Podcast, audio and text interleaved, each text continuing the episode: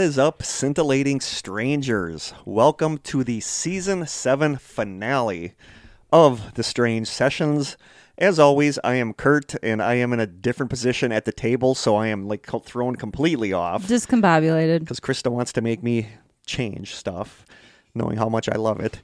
I am here with my lovely co host, Krista, and our special, it's become a tradition now for the for the finale to have our much loved guest co-host, my brother Kory, across the table from me. How are you doing? Doing good. Are you Thanks excited to be here? me. Oh yeah, always. Yeah. Um. So he will be here for the finale. There's still rumors of a Christmas episode. Yeah, I don't know where people get this know. from. Don't it's know. So weird. Don't know. It's almost an internet mystery. We might have to have an episode Oh, a about mini that. mystery. Mm. Yeah, it's a mini mystery. Like, where is this? I where does it. this fake news come out about our Christmas episode? Fake news, people. Probably somebody hacked something on Reddit. Yeah, posted it's it, so Right? probably. Probably. It sounds like a teaser for our topic today, actually. But before we start officially, we just want to say if you want to jump to the actual topic discussion, the show notes will have the time listed in it, and there's somebody awesome on YouTube that keeps putting it I into know. YouTube. Whoever that is, thank So you. So please jump to that. Uh, if I got a feeling today's Titillating 20 is going to go long because we have a lot to talk about and stuff to open and taste tests to do. So if you don't want to deal with any of that foolishness, just go forward to the time listed in the show notes Yep. where we start talking about the topics. Um, I also just for like an umbrella topic, I want to say that this episode is going to deal with some. Yes. Did you say graphic stuff? Some of the stuff I talk about is kind of graphic. And some of the stuff that Kory and I talk about in ours is Adult like themed. adult themed. So I'm not going to put it as uh, like an explicit episode Right. because it's We not. swear We do have a little bit of a swear word coming with Kory and I. It's the B word that ends with a D. Somebody that doesn't have a father. oh, sure. Yeah, so that we're gonna because that's kind of important to that case. But They had to tell me what it was but because I didn't. ours deals with some sketchy stuff. So just Mine is listener more just kinda discretion and for my students like you our story is actually going to probably be boring to you because it's not paranormal it's more like an internet mystery Mm-hmm. but just be warned that there are some graphic slash adult may not be suitable coming. for strangelings. for strangelings yes um is there anything this will probably be the last episode that will not be in video format on youtube i think starting next season we are going to do every episode video style yeah, and I did apply for monetization last night. Oh, so boy. we'll see. that money's going to come rolling in well, they have to approve us, and it can Oh. take a month. So I'm waiting for the I armored, armored trucks to show up outside and just give us bags oh of yeah, money. just you know, making it rain. Um, yeah, I don't really understand how it all works. I guess we'll find out. But so yeah, if you listen on YouTube, you may at some point start hearing ads, and Yeah. we hope people understand that Yeah. you know we're trying to do something with the show. Yeah. And We're it's trying hard to we're find trying- anything on YouTube to without be able ads. to not work and just do Oh, that'd be podcast. That would be nice. now people can boycott your podcast and then give it to advertisers Yeah. to Ooh, and then we'll be posting on it. viral. Yep. oh, I have one more thing, but I want to jump into shout outs before I forget them. So I want to give shout outs to our newest stranger. I think we've had one stranger since the last episode, and that is Krista Hmm. Better Munzu. than none. Oh yeah. that's right. Hey, Yeah. Krista. Hey, Krista. The other Krista. We have another. Krista Twinney. Krista with a K. So thank you so much for joining the strangers, and I want to give a special shout out to my coworker Zach Woodside. What's up, Zach? who I don't even remember how it came up. Like I told I told him I do a podcast and he went on his break and listened to it and he came back and he's like, dude, he's like I wasn't It expecting doesn't it. I- yeah, he was like, I wasn't expecting it to be so like professional. That's funny. So professional, we don't hear very often used Yeah. with us, but Zach's an awesome guy. Like I love working with Zach. So Zach, thank you so much for everything nice you said about the podcast. I'm glad you're connecting with coworkers now. I'm starting to. Yeah. And uh, just a um, shout out to all of my ex students. Like I love you guys, and they found me on TikTok now. So Oh, I'm nice. getting I'm getting comments that literally made me teary when I read Aw. them. So I love you guys, and I miss you dearly. So. I keep forgetting we're on TikTok. and I think Clara and Brenna got their. I know Oh, Clara good. got her cap. Brenna got her cap too. I messaged her yesterday. So, love you guys. Thank you so much for listening. Hey, that's a great reminder that we have hats for sale. So if you're looking for a Christmas gift for your favorite stranger, Yes. go to the Kofi um, website and you can purchase a hat there. But as far as housekeeping, I also want to say before I forget that we are going to change things around next season Mm-hmm. because it's hard for Krista to edit the video. Dude, the video The stuff video is a lot of work. So and it's time consuming. what we're gonna do next season is we're just gonna stop doing the show because Yeah, it's getting done. to be too much work. but what we're gonna do next season is we are going to record one weekend and then we will release the episode the following weekend. Y- So it will yeah. no longer be record Saturday, release it Sunday. It's But you be guys shouldn't really notice. No, you guys won't notice a difference. It'll give me more time to edit the Yeah. episode. What's the word I'm looking for? Audibly. To, to Yeah, audio. Yeah. uh, yeah, just in case I have to. We haven't really edited the episodes a ton lately. Right. But it'll just give us a week with the episode to do any changes we have to do. So that's going to be a little change for next season. But like I said, you guys won't notice it. It's just you're not getting the episodes a day after we record them. Yeah, it takes a good three to four hours just to um, export the video after I'm done editing it. Yeah. And then it takes another good three hours to upload it to YouTube Yeah. and get it through all of that. And the editing process can take a couple of hours, and it's Yeah. just hard to do It's- all that. It seems so long. It, it's. Yeah. I think the we don't have a fast enough laptop because I was watching a YouTube video and somebody talked about upgrading their laptop, and it literally takes less than an hour for a long video. But it's like this is a new laptop, and I don't know how to make it any faster. Hey, if there are any techie people out there who know how to make this know. laptop faster without having Yep. to buy a new one, Yep. hit me up. Um, and I also want to give a special thank you to Blaine, Oh yeah, Blaine. who gave us our first ever Ghost Box. Ghost uh, spirit box. I yeah. was drawing drawing a blank on the name of the thing. Gave us a spirit box, so thank you so much, Blaine. Uh, Krista use just it at our upcoming yes, investigation. Krista just ordered some. got a REM pod, yeah, another we got spirit box. yeah, we got a bunch of stuff coming in, and then Beth, who did Oh, our yeah. Toy and Bee Tiles T-shirts, is sending us a bunch of her ghost hunting equipment. So I guess all we of a gotta sudden, start all scheduling some sudden we're s- investigations. we, we went from having nothing to swimming Yeah. in ghost hunting equipment. So thank you so much, you guys. I'm excited for like phase two of our investigations, Yep. like Yep. better equipment. I don't know, different And- approach. uh, I don't know if I should save this for the end of the episode. I'm going to do it now. Uh, one of our strangers, Ed, he runs his YouTube channel is called Chameleon Ed. And he listened to the Gary Sudbrink episode, and then he wrote me and said, "Hey there, strangers! After your recent podcast covering covering the Gary Sudbrink telephone calls, I was inspired to do a little audio tinkering on the recordings. I've always enjoyed this story and had an idea that I could speed up and in turn raise the pitch and the voice of the mysterious caller. Is that the thing? the- yeah, where the guy called and kept said, "When are calling. coming and, back to Texas?" yeah, yeah, like yeah. that one. okay, Um, that was a creepy. One. so he went. He said he he did the audio manipulations and he put it on his his YouTube channel. He said, "I hate to say it because I love the case, but I think the caller just sounds superhuman when played back at a regular pitch. Audio engineers had been varying the speed of tape recording since at least the '60s. I'd be very interested in hearing your thoughts at some point." So I wrote back to him, and then he wrote back and said, "Awesome to hear from you, Kurt. I'm a loyal listener and so thrilled that I can play a small part in your story." Aw. considering the why of it all. I hate to throw shade on the guy, but I think Gary is probably the first person I would look at if I were investigating this case. We hmm. only have his word that he was approached at the airport, right? Mm-hmm. He could have set these calls up with a co conspirator, though it is surprising that no one has come forward by this point. Hmm, I may have talked myself out of my own argument. Thanks for taking the time to write. Happy holidays to you and Krista, and looking forward to the next episode. Thank you so much, Ed. Uh, his Yeah. YouTube channel is called Chameleon Ed, one word, just one long word. So what what does he cover on his channel? I'm Kinda not sure. same- okay. I'm not sure, but he, I think he does a lot I'll of audio stuff. But Okay. he he fixed the audio to make it sound like human, and it does. So if you want to go to that, go check it out. Cool. So thank you so much, Ed. Uh, do we have any other housekeeping? I'm I feel like I'm talking a mile don't minutes. I'm trying to squeeze because we have a lot to do. Kory has a curfew. Kory does have a curfew. We'll be fine. We'll be um, should we jump into Taste test. and we have stuff from we have two packages to Yeah. open. Clara, my student, sent us a bunch of stuff. Sweet. I think there's a bunch of candies in here, so we might save some of those for the season premiere Oh sure. next season because Yeah. candy will keep. Yeah, just a reminder, don't send us any perishables Yes, in the Yeah. next couple of months because we're taking a break now. So but we're gonna do taste test first, and then we're gonna jump into opening these packages, and then jump into the episode. Okay. Okie dokie. Trying to get this all figured out Dokie here. Smoky. So our taste tests, these were both sent to us by David Bond. I think this was sent to He's us. been killing it with his He taste test been. lately.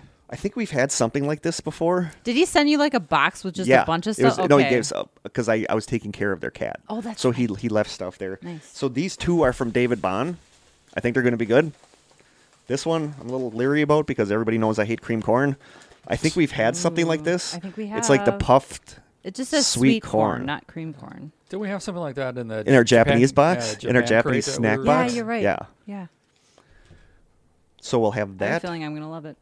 Should I open it? Yeah. I could I could love it or hate it. I like I'm I'm weird about cream corn. Oh boy. Why? If I had a taste test, if I had to choose between something spicy and cream corn, I would do something spicy. I literally can't Oh open oh my god. Oh my, god. We'll get better with that. Will we? Oh my god. Uh huh. Uh huh. Kory, Give it to Kory. this is why we're bringing in that big podcasting money. People can listen to three people try to open a bag of something. Oh, Kory's going. Oh, Stab it Kory with a stabbed it pen. with a pen. When in doubt, Stab it with a stab pen. it with a pen. Yeah, you're not gonna like this Oh, does it totally smell like cream Take- corn? You can completely. take some. Were there like puffs? Mm-hmm. It's like a cheese ball. Oh, I'm a little leery by all your Surprised you by can't all smell your it over there across the table yet. let me take some pictures. Oh, Cheesy poofs. wow. They're not cheesy poofs though. They're corny poofs. I'm I'm ready whenever you guys are. Okay, ready? Ready? Yep. Oh. Oh. I like them. No. nope. Are they a little stale? I think that's just the way they are. Yeah. Yeah, I guess it's hard to tell, but I like them. Nope. I like them. nope. Do you like corn in general? Yeah. Are you shaking your head no? Then I had another one. I had to make sure. He had to make sure he hates it. I'm gonna. I don't give it- hate it. It's just I would not eat those willingly on my own. Yeah, I'm not going out of my way to buy them or anything, but Oh, it's like a nine out But of as 10. far, I'm going to give them a seven because they do taste a heck of a lot like cream corn. yeah, it's got a lot of flavor. It's not they like do. subtle or anything. No. So I'm giving them a seven because I'm gonna give him a seven as well. They're I don't the texture's not as crunchy. the as I would want aftertaste is like Not- actually good. I mean, they're crunchy, but they just seem kind of stale. Tasty. I'd, Okay, Kory, nine out of ten. Me and Krista, seven out of ten. You guys finish those up. This next one from David is sesame snacks. He's really into the sesame stuff. Well, I think these are like from different countries and stuff that are big with like that. I think was actually from a different country. This one? No, the the corn, Oh. the nasty cream corn thing. I saw somebody on Instagram that had uh, American Doritos, the nacho cheese, the regular flavor, and then he had the Mexican version. Mm-hmm. Oh. He said it was completely different. Yeah, well, I didn't like realize. I like I, I go people on talk about like the Mexican. I go on and stuff Good like Mythical Mornings when I didn't sometimes realize that either. Oh. Good Mythical Morning. Sometime they'll try different like Doritos from different countries, and then they have to figure out what country it's from because they've got some funky like Dorito flavors and Such Pringle great show, by flavors. the way. Good Mythical Morning. I love Good Mythical Morning. They're so funny. The one guy reminds me of Dana Carvey so much. Yeah. Well, there's like three things in here. Yep. It's perfect. I'm just gonna take one and pass. Oop, and pass it. Oh, oh god. Got it. Hmm, smells good. it smells like halva. Does it? A little bit. Hmm. Okay, ready? Ready. Mm. Oh. I like that. Very sesame. I, I mean, it's literally sesame seeds. It, that's there's like no mm. It tastes like a crunchier halva. there's like no flavoring. It's just basically Sesame seeds. I like it. Mm-hmm. I don't Yeah. know. It feels relatively healthy too. And just the right amount of sweet and mm-hmm. a Yeah. little, little salty. I'm gonna give Yeah. that a nine. Yeah, that's good. I did not expect to like it. I'm actually giving it a 10. Wow, I know. this was busting out a ten. I know. Mm. Yeah. I'm giving I'm bumping mine up to 10. Are I you? really like that. Like I would I'm love to finishing have it. these at home to eat. Yeah, I'll say it a nine. It's Yeah. good. Okay. Okay. Only thing I could give ten were the uh, what was that stuff that you guys Thunder told- salts? Yeah, that was a ten. This is That- what makes Kory Kory. the crickets were a ten. Ugh. now when you got the antenna stuck in your teeth. Oh. Okay, we have a package. Didn't we have scorpion popsicles too? Yeah. Not popsicles. Yeah, I, I couldn't I couldn't eat mine. We have a package sent to us from Jennifer, Okay. loyal stranger Jennifer. Uh oh. Krista, go in with confidence that you're going to open this package. Over our holiday break, maybe I'll come here and we'll have package opening lessons and practice. I mean, we do have a ceremonial dagger from Sophie and Adam. Mm. You guys just have all the security guys you have out front open our stuff. audio engineers, Running our audio X-ray engineers. machines and I don't know what these are. Oh, they look cute. Podcasting underwear? I got them on. Oh, there's a card. Do you want to read the card? Something knitted. Green, my favorite color. Looks like Minecraft colors. Oh, I I don't I even know what that is. Reference. Oh, you ready? Yeah. Merry Christmas, Kurt and Krista. When I saw these pickles on Facebook, I knew they would be perfect for you guys. Pickles. I had my mother make up Oh a my couple God. for you. Oh, thank you so. They're adorable. Stay amazing and strange. Can't wait That is for the cool. next season. Many blessings and well wishes of joy for the holiday and New Year. Oh Oh, my thank you so gosh. much, They're Jennifer. so cute. They Thank don't- you they so don't much, smell Jennifer. pickly, do they? No. No, that'd be They're even better. so cute. What does it say? Life isn't always. Bread and butter. so this bread and pickle is here to help you deal with all that Oh, life. this is so cute. Okay. Thank you That's so nice. much. I'm gonna take a picture. Thank you so much, Jennifer. I gotta take a picture. These are adorable. little little seasoning packet in there of dill, where every time you squeeze it, a little. That would be great. That'd How be about pretty- Bill? I do have dill. Dried dill. Oh, And they're my- so cute. Okay, we gotta And my a place. with- and my student Clara sent us a whole bag of stuff that we're gonna. Are we gonna are- taste one thing? We can taste one thing. So this is Kurt and Krista. It says pin. Ooh. Are we opening this right now? Yep. Okay.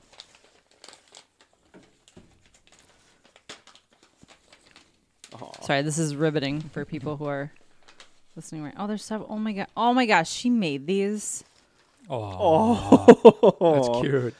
Little is so cute. ghosty, That is so cute. a little bloodshot eyeball, Sounds cute too. and a mushroom. oh my god, so adorable. They're little handmade pins. How sweet is that? That is super nice. Oh, and a note from her. Oh, I love this girl. Getting all teary. Yeah, don't cry. I'm uh, I'm gonna do my best. To Mr. K from Clara, and because she's talking about the cap, because I gave her the cap. Oh. hi! It's so nice that you got me that hat. I also love the podcasts. The calls on the last one were crazy. She's the one that told me she got the Gary Sudbrink phone calls. Kind of freaked her out. We're so crazy and scary. Also, most of the stuff I sent is homemade, and I hope you're doing great. You're amazing. Have a nice day. Hi, Krista. You're amazing. Hope you're also doing great. There are names on the back of the things that are assigned to the person who is supposed to open them, so their names are written on there. Oh. Free doodles, and she put doodles at the end. Was my name on the envelope? Yeah, Yes, where's mine? name Okay, on some of good. them. Uh, she didn't know you were going to be on it. Thank you They're so much, so Clara. Cute. I'm gonna have to figure out how to display these. So, Clara, we're going to open some of your stuff next season, or maybe if there's a Christmas episode coming up. I don't know. so doubt here it. are some stickers, stickers for Krista, Sweet. And stickers for. Are we Kurt. saving these for next time? Um, let's open those in a Christmas episode. Okay. We're gonna save the stickers for the. Oh, if there's a Christmas If there's a episode, if there's a Christmas episode, we're gonna open that. There's and this totally is- a Christmas open this episode. for decor in the recording room. Oh, stop it. Decor.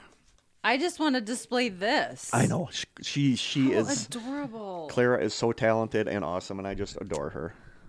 The fact that somebody took the time to make this I stuff know, for us is I know. just so open forget that. about it. Open that because we're gonna. right now. Yep, because we're This going to one? be yeah because we are going to be changing the decor down We here after the holidays. I'm excited. It's Interesting. mostly just going to be painted a lighter color, and I'm hoping to have bookshelves and stuff down here.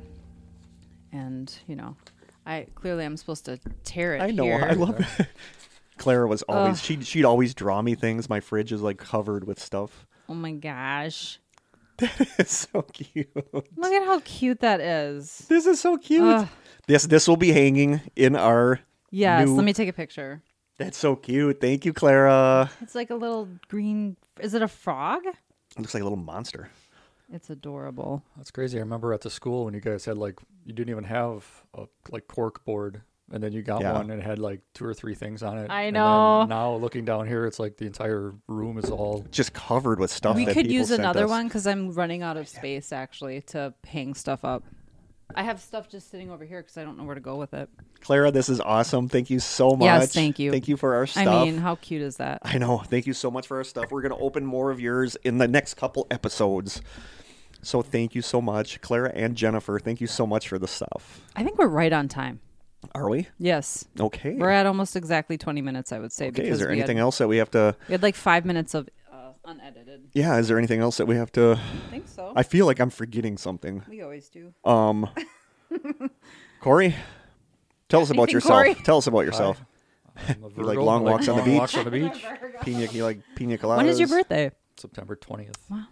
I consider myself a Virgo, even though technically I'm a Leo, but I'm right on the cusp. I'm 100% I'm Cancer. so much more Virgo than I always think of my first year at school. Samantha was an eighth grader at the time. One of my favorite, like, like when I started there, she's one of the reasons I stayed with that job because I was like, these kids are amazing. Like, I was put with a really good lunch group, and she was in there, but she was like big into astrology. And then I was t- talking to the classroom one day at lunch or whatever, and she raised her hand and she goes, "Mr. K, can I ask you something?" And I said, "Yeah." And she goes, "You're a Cancer, aren't you?" And I'm like, I "I, am." I'm like, I'm like, "How did you know?" And she said, "You're like exact." You're exactly a cancer. You have like all the cancer qualities. Wow. And it was so weird. But when I look up stuff about cancers, like I am exactly a cancer. Like I don't feel like I fit in any of the other ones, Mm. but cancer is like perfect for me.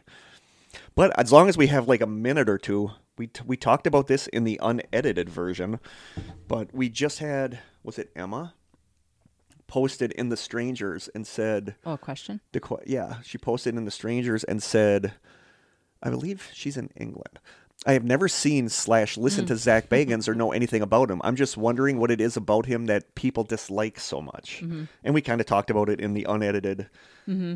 banter at the beginning, but I don't dislike him. I, I feel like, I don't know. Part of me feels guilty now because he's just an easy target to make fun of. He made himself a target. he did make himself a target. He's he's like you said, you you blame him for a lot of people, including the people in question, blame him for their shows getting canceled. yeah. Destination Fear being one of them. So I don't know. To me, there's a lot of people who have come out and said that he just he basically anytime they try to do something, at least on the networks he's involved in, it doesn't go anywhere or it gets canceled because he wants to be the big the big player. So if you're not part of whatever he's doing, he won't have it. But and like Kory said, he also gives off that Like frat bro kind Frat of bro. Totally. vibe, and I I feel like it was the same with Ghost Hunters with Taps when that came out. That I feel like he started with good intentions, but then you just get wrapped up into believing your own it. hype mm-hmm. that which is what's going to happen to us when the podcast gets it big you know Oh sure. like we're going to get podcast canceled that we don't like we're going to be like we're going to have all that power All the shade thrown at All us. Here's a good know? example. In pro- you're not there yet, but Project Fear, that's the Yeah. YouTube channel. They just started using the Spirit Box because Zak told Dakota, "You can't use it because I made it famous." oh god So he Okay. he was told that yeah. nobody can use it because I was the first person to use it, and now they use it all the time. That'd be like us if another podcast struggled with opening packages. We'd be like, no, that's That's our that's our shtick. That's our shtick. you know. Chris is a weakling and she can't open a bag. But I don't I don't totally dislike him, but he's just It's a- entertainment. He's an easy target. you know? I call it entertainment. Yeah. I don't take what they do very seriously, to Yeah. be honest with you. I feel like the Newkirks like people always say that our tone changes with the when we talk about the Newkirks, Oh, yeah. but I feel like they're I was watching them this morning. where you I love their setup, by the way. I'm sure his museum is interesting, and I've probably only watched like five episodes of whatever show he's Ghost hosting, Adventures. Ghost Adventures, Yeah. but I look at it the same way. It's it's entertainment. It's not like it's a documentary where Yeah. you're you know trying to make everything legit. And I I don't know. It's I don't believe anything anyway. So the fact that he gets possessed every episode, or they always seem to find something, or they run around like it's the biggest find in the Well, world. I, I actually just listened to an episode of I think Jim Harold's Paranormal podcast. I love him. He had, He's been around forever. He had um oh my god, what's his name? Lloyd Auerbach. Mm-hmm. He's a big wig. yeah. I uh my brush with fame with Lloyd Auerbach is I stepped on his foot at a convention. um, that sounds about right. yeah, but I did, and I didn't know it was him because I stepped on his foot when we were at a paranormal convention, and Natalie like apologized. He's like, "I'm sorry, my boyfriend stepped on your foot," and then we're sitting there, and then they announced Lloyd Auerbach, and then he stood up, and I'm like, "Oh God, I just stepped on his foot," but he talked about how if like they like Jim Harold asked him if you could do your own paranormal show, what would it be? And he said the problem with paranormal shows like Ghost Adventures and stuff is it's more about the cast than it is about the actual haunting. Yeah. You know, and that's true. totally it's true. hundred percent more about the investigators than it is about the actual haunting. Mm-hmm. You know, like he said in his ideal one, you wouldn't even necessarily know that the investigators. You would know more about the haunting situation, which is hundred percent accurate. Yeah. You know. Well, if you guys wanted to make a show, you know exactly what to avoid. Yeah, yeah. Maybe that'll be our next step. We'll be a have our. I think we show. will post some of our Well, especially like our Video. video, our our ghost hunt that we're going to yeah, be going on coming that will, up. Some of that will be on YouTube. Yeah, I some of that will be on YouTube. We want to get more video and like actually start doing investigations and having chunks of Yeah. video of us doing investigations. Mm-hmm. You know, which is frightening and exciting at the same time. Mm-hmm. But I think should we jump into the topic? Yeah. Now we totally ran over. Okay, but I want to again. I want to say the topic Kory and I will be doing. I'm only going to jump in for one part of Kory's. Um, I took a lot of my time off. Now my batteries are completely dead. I need to recharge over break. Um, but our ours has some adult themes, and I I'm I'm want to dance a line between saying them and not saying them. But we're Yeah. just going to say some of the stuff I'll try to tamper because it's some of it. it's some of it can be and again my students you're probably not going to like the story because it's more of an internet mystery than anything paranormal but like so many of the stuff that I've listened to videos I've talked like everybody starts off with saying how Lake City Quiet Pills is a hard story to get a grasp on that you can talk about it in a condensed version because it's it's a rabbit hole. This one is a hundred percent a rabbit hole that if you want to go into, you will go down this rabbit hole. But it's very complicated. even chronologically, it, it doesn't No, flow right. You even have to, like, chronologically- go backwards and then go forwards, and then talk about websites and talk Yeah. about posts and Yeah. usernames. Yeah, but at the same time, you Am and gonna I, be lost? you are, might be lost. At the same time, you and I were into this like from the start. I remember being there kind of when this came out because I remember seeing the Google Maps image of where his ashes were supposedly buried or spread by Yep. the mall that used to be his childhood home. And I'm jumping ahead of myself mm-hmm. here, but you and I were in this from the beginning, and we were fascinated. And I remember like the, even the first time you came on the podcast, we were saying at some point you and I need to do Lake City Quiet Pills because it's it's not like I said, no paranormal, nothing scary. It's just like a fascinating internet mystery. Yep. Uh, I know Brad Medeiros covered it Oh, nice. on on his podcast, Okay. and it's just a hard one to grasp. So we're gonna do our best. So yeah. I, I spent some time trying to make it the most like Palatable. Yeah. palatable and like easier to understand. Um, when I was doing research, there are a lot of podcasts that talk about it, but they basically use only the same two sources. Yeah. Mm. Either the Thinking Sideways one, where they actually did some yeah, investigating on their own. the, the for thing is, podcast. everybody said the Thinking Sideways episode on Lake City Quiet Pills is the gold standard for Lake City Quiet Pills. But then when you started researching this, you were worried because Thinking Sideways is done, and I guess their episodes are gone. yeah, I like you find can't it. get them anymore. Oh, really? But there's another podcast that I don't. I'm drawing a blank on the name, but they actually. Ha- I thought I just saw something by the stairway. Oh, stop it. Like seriously, I thought I saw someone standing there. Oh boy. Um, but they they released a podcast that is just Thinking Sideways episode, so it's still out Shattered there. Souls? Shattered Souls, like Hmm. yeah. So they they're doing episodes and just re-releasing the important Thinking Sideways episode. So that's where we found. This. But everybody said Thinking Sideways episode was the gold standard for the Lake City Quiet Pill story.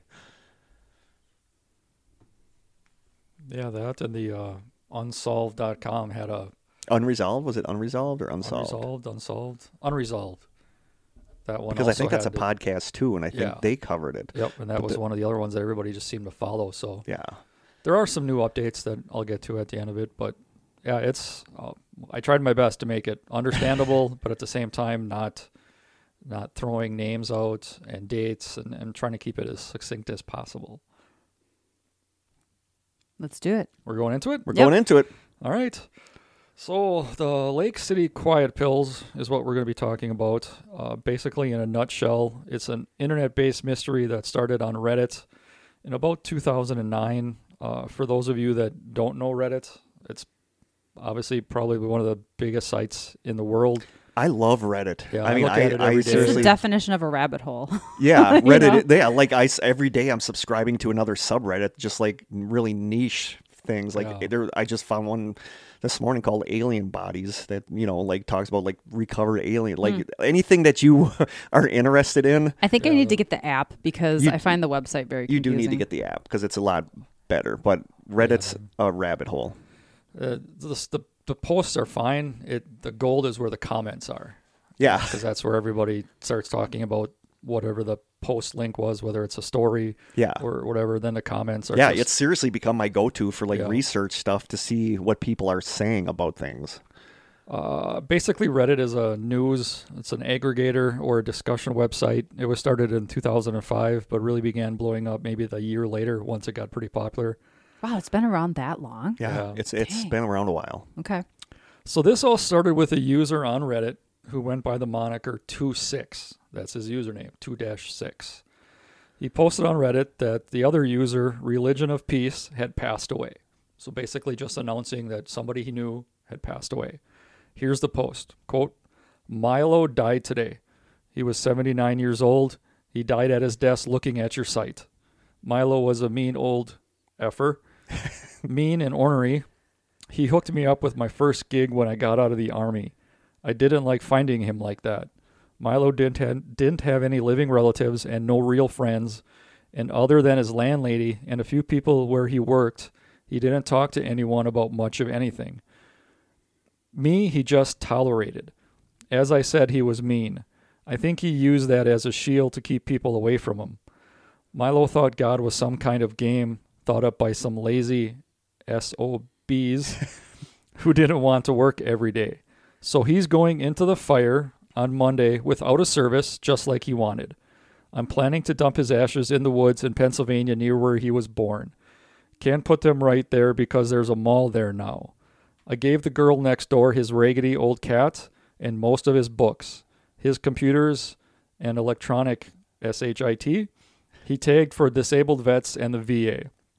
All the rest of his stuff is at the Salvation Army. All those years and everything he owned fits in the trunk of my car. I don't know what else to say. I'll miss him. Miserable bastard. So most of that unquote. Uh, most of the commenters about his passing seem very respectful, um, sorrowful for his passing, although a few seem to think the opposite of him and were glad that he was gone. Like he was there for he was around for a while, and he Yep. was just like a crotchety, like I'll get into that. okay, okay. Oh, you just curted I Kurt. can Kurt Kurt. Yep. wow, if you're gonna curt me, I'm leaving. All right, Kurt's Actually, I'm just going up to the bathroom. Okay. I gotta go. I'll be back. All right. It'd Be funny if he didn't come back.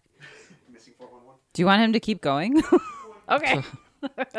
Uh, so, Religion of Peace, uh, or Milo, uh, was a 79 year old man that was also pretty, uh, he was a pretty prolific poster on Reddit and somewhat popular on the site. Like I said, his real name was Milo, but he also went by Religion of Peace as his username. He was described as a mean old man who liked to tell stories on the site and whose account is still up, and it's pretty extensive and full of crude and rambling posts. Post about spammers, post about his military career. Uh, he was so it's still you could go now and read his. you could posts? type in his user username is religion of peace and then it'll show all the posts that he has Okay. so which i'm surprised they kept it up but i don't know if they get notifications that people have Mm-hmm. Yeah. died and opt out or find a way to, to delete it or what uh, he even posts about about what gauge piano wire is best to slice throats Oh, um, how would he know that? uh, we'll get to that Okay. Uh, he was very competent for an older man with computer coding. Uh, he said he applied to the military underage to fight Nazis in World War II. Uh, he said he was there on the beaches of Normandy, but described his actions uh, being there as only passing 40 millimeter cannon shells back and forth on a troop ship. So it sounds like he didn't actually like storm the beach like more of the other people did. Sure. In some posts, he said he would try to help people get jobs after they left the military. Some of these jobs could be described as mercenary type work. Um, he was a moderator on Reddit, which, if you don't understand what a moderator is, you're in charge of a subreddit. So Reddit is the main page, and then there's subreddits on dogs, uh, subreddits on woodworking, subreddits on sports. Kind of, kind of like how you and I have control of the strange sessions. Like we can edit Mm-hmm. Our posts. closed group. Yeah. Yep. So he was a moderator for two sites. Uh, I'm just gonna say it. Yeah, this is this is where we don't want to. This is Yeah. where the adult themes come in. Okay. So the website name was there were two of them. One was Jailbait and one was True Jailbait. oh no. Yeah, So you can kind of based on that. it's Understand. not. Okay. It's not it's what you not would think. illegal, but it's living right next door to Okay. illegal. Yeah. We're talking like Adjacent to. we're yeah, we're talking like young teenagers in swimsuits, like that kind of Mhm. stuff. So one of the things he he also side posted uh, that he was the owner of the website that old guy's image host, which is an image hosting site primarily for Sketchy stuff. ske- sketchy stuff, but you know there were also memes and whatnot. Um, they did have some rules on that site, which were no animals and no fluids. So Yeah, so it's Okay. it's yeah, definitely not a yeah. family friendly yeah, site. It's not Nickelodeon. No, anything like that. it is not Nickelodeon. Uh, the site that was adjacent to him that he used was lakecityquietpills.com. The website was also a side hosting site, which means you have links that can go back and forth between websites. Some are pulled and copied from that website, some are links directed from that site to another site. So the Lake City Quiet Pills um, was basically the web address for that old guy's image hosting site. Yeah. That was just the title of the site, whereas Lake City Quiet Pills was the actual web What, address. what's what's the name of the big image hosting site? I'm trying to think of that most people like use to host their images. it's like Imgur? No, pho- im, or PhotoBucket. I think I was trying to think of PhotoBucket, PhotoBucket, yeah. but Yeah. that's basically what this site was. Was like Yeah. an alternative that you could put sketchy. Mm. It was Imgur was Imgur Reddit's- is still was- was around. that Imgur, Imgur like, is Reddit's, but like hosting Reddit's, post? yeah. Yeah. Um, and then we get into another site that is uh, drunken stepfather, drunkstepfather.com. Lord. It's But the thing also is, it- the thing is, classy. it wasn't because I remember back in the day, like when memes, like early, early memes, would be hosted by that site, and I remember seeing the name drunkenstepfather.com, and I'm like, that's a weird name for a site. Yeah, but that one that one started out okay, and it, it started getting a little less it's, classy. Along it the way started as well. it started more genuine because Yeah. there were like that was a, a image hosting like legit images because it would show up sometimes when I went to click on an image that was where it was held but then like uh, you like you said it got more and more skewed towards Unsavory. towards the unsavory Yeah, so those are the basic sites that are going to be involved in this, just so people are aware. Um, so after that death notification, uh, all the people on Reddit, you know, who said their goodbyes went on with their lives, but not all of them. So upon getting the post that Milo had died, some people that were on Reddit began to go through every post he ever put out there, any kind of search histories, any names that he dropped, and then two six, um, who posted the death notice, was another one that people were kind of like, oh, he just signed up to post that post, and that was it. yeah that was like their only post was his notification the notification that Milo had died Yeah, so it was kind of weird that he just made one post. Uh, so people were going through and these side hosting sites. One of them linked back to another website that I still use to this day, Fark.com. I, I never go to Fark. It's it's not as good as it used to be. yeah But basically, it was another one of those sites. They would post a, a news topic. Uh, they make a funny uh, renaming of the link. You'd click the link, and it would go to like MSNBC.com Yeah. or whatever. And then there were comment sections on those as well. So they noticed that there was a, a user on Fark.com named Angel 2-6. Uh, so that's interesting that you know they were basically the same. So people started looking at that and noticed that the email address of Angel 2 6 was angel26 at lakecityquietpills.com. So again, it goes back to the Lake City Quiet Pills website. And the link for the bio from Lake City Quiet Pills had the caption Dispensing Lake City Quiet Pills to lousy bastards in need of permanent rest since 1968. yeah that was the motto for the Lake City Quiet Pills Okay. site So, and people started becoming like what is this yep, so we'll get to that. I'll shut Um, up Uh, Angel 26's posts and comments on Reddit and Fark were kind of similar to Milo's. Uh, you could go back and look side by side. Sometimes they would maybe spell the same words wrong. Sometimes they would always be talking about things in the military. So they were similar. Uh, some would even say eerily so. Um, it also appears that the 2.6 name was kind of passed around as a moniker for several people over the course of time. There were Angel 2.6s on sites like Digg, Yahoo, Yahoo Answers, Jaguar PC, and ZBrush. So just a bunch of different sites. Um, some dealt with computers, some dealt with just like obviously Yahoo Answers. is Somebody posts a question and then somebody answers it. Um, so yeah, there were grammatical and spelling consistencies between the two. Uh, so some people thought maybe they were the same, but a lot still thought that they were different people. Uh, once some of these users started putting pieces together, they decided to look into the Lake City Quiet Pills website itself. Some people noticed similarities in posts, uh, in users, topics, and they all thought maybe this was a ARG or alternate reality game. Uh, another user happened Keep that to, in mind because that's going to be one of the theories. so if anybody doesn't know what an alternate reality game, it's basically just. I feel like uh, we've talked about. We've talked about it because. I talked about doing the Wyoming incident, which Yeah. was an ARG. Okay. So that's one of the that's one of the theories that we're going to be looking at. That th- is that's what this is. Um, another user happened to look at the source code for the Lake City Quiet Pills website. And this is where it gets interesting. Yeah, I don't know if you've ever looked at a website. You I have. accidentally press a button. Yeah. and you'll get the source code. And Oh, the yeah, I thing is, the thing is, I have because doing my research over the last couple of years, there's some sites. Right now, I have an add-on. I feel like you shouldn't be able to do that. Well, there there's some sites that you could not copy and paste. But now I have an add-on on Chrome that lets me copy mm. and paste. But back in the day I didn't have one. So sometimes the only way I could copy and paste a long section of text was to go into the source code of the page and copy and paste it there to bypass hmm. their not wanting me to I don't even know if I should be saying this out loud, but to bypass their not wanting me to copy and paste. I So guess I was shouldn't make it accessible. I was then. familiar with the source code page, and it's like it's basically just like almost like a computer. Mm-hmm. Yeah, I know for some sites you can go into the the file up on top, or whatever. And Yeah. it'll actually have you edit the source code, but some had that grayed out, so the only way you could do it was hitting some combination of buttons. Yeah, or some but, button. but 'Cause I there was a way to see the source code Yep. of the page itself. So they happened to look at the source code and they noticed something. They noticed that there were apparently job listings. So these weren't your usual job postings that you'd find on like Indeed or whatever. These were kind of coded and seemed to be more in the vein of the military than anything else. So the next big question is what exactly are Lake City Quiet Pills and what do they reference? You may be thinking. The consensus is that it's referring to the Lake City Army ammunition plant owned by the government in Independence, Missouri. What they do is they manufacture several different types of bullets or ammunition for the military.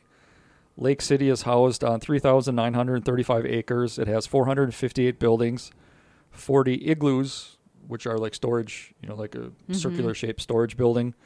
They can store about 700, and- 707,000 square feet. As of July 2007, the plant produced nearly 1.4 billion with a B rounds of ammunition per year. wow. In addition, Lake City performs small caliber ammunition stockpile reliability testing and has ammunition and weapon testing responsibilities as the NATO National and Regional Test Center. So, Lake City is the single largest producer of small arms ammunition for the United States Armed Forces. So, that's it's Lake City. solely just for military. yes. Yeah.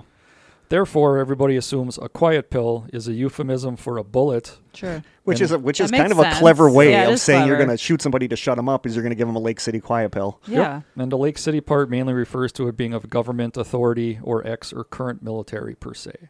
So that's how the term Lake City Quiet Pills came about. Everybody is basically in consensus on that. So any questions up to this point? We have a mm-hmm. couple different websites, a couple different users. Somebody Yeah. died, and they looked at past posts, Yep. uh, search histories. They found this source code. Yeah, and which they is found what we're they going to get found into messages in the source code. Yep. So the source code postings that I talked about, uh, they here's what they look and sound like. By the way, these did change periodically, so here's just a couple snapshots of what I have archived. Quote: Shade is maintaining the calendar and access to the file dump. Angel has the job postings for EU, Europe, Europe, and Asia. We aren't sending anyone to ME. We assume Middle East. Yeah. Don't ask for listings. So here's the next listing. Quote, immediate need, 8 to 10 Chinese slash Korean, fluent Korean dialect accent, details after contact. 12 week half pace sequester on refusal.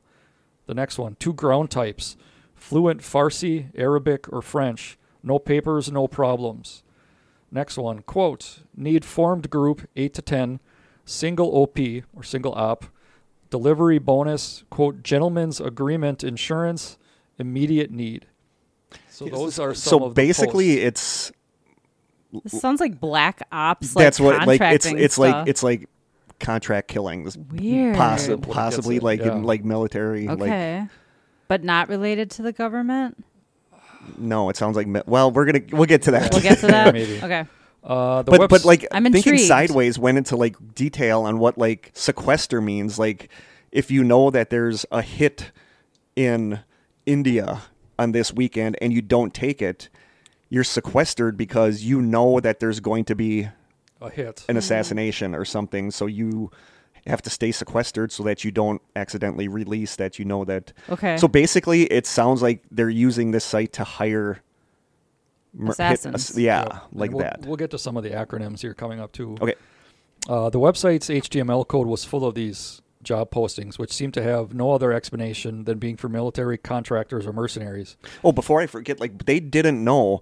Like at the time, one of the theories was that this was on a hidden part of that site where, you know, like you would click on a part of the screen that nobody else knew was there, and it would take you to the listings. So that's what I was going to ask. The source code is what is, So- shows up It's on a the part of the page. site. Yeah, Yeah, so so you- people don't know if they were actually hiding this in the source code or if this stuff was actually hidden on a different part of the Something page you had to and it somehow on. glitched and worked its way into the source code when it wasn't supposed to. Yeah, they may have known that if you go up from this logo up and to the right, like 10 pixels, there'll be a little dot that won't be on the screen. But And if you use your arrow, Yeah. your cursor, and click it, Yeah. that's where. And there's sites that up. do that where there's like a hidden section that you have to click on this exact pixel And to get these to.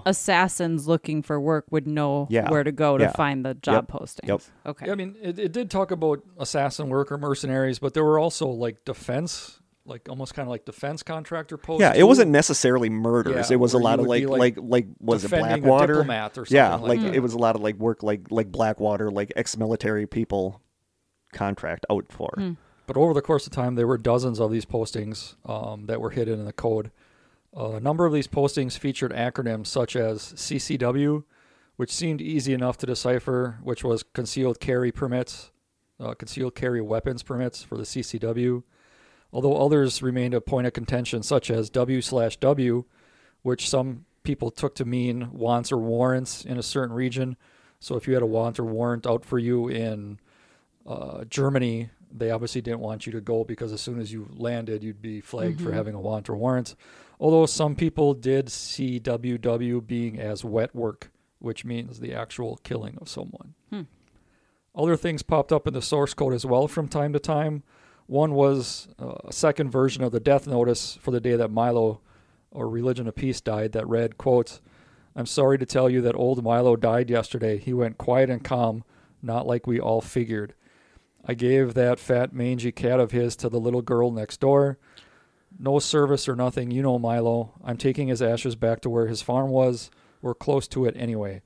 There's a mall where his place is now, or there's a mall where his place was. So hoist a few for the old man. Remember what he said.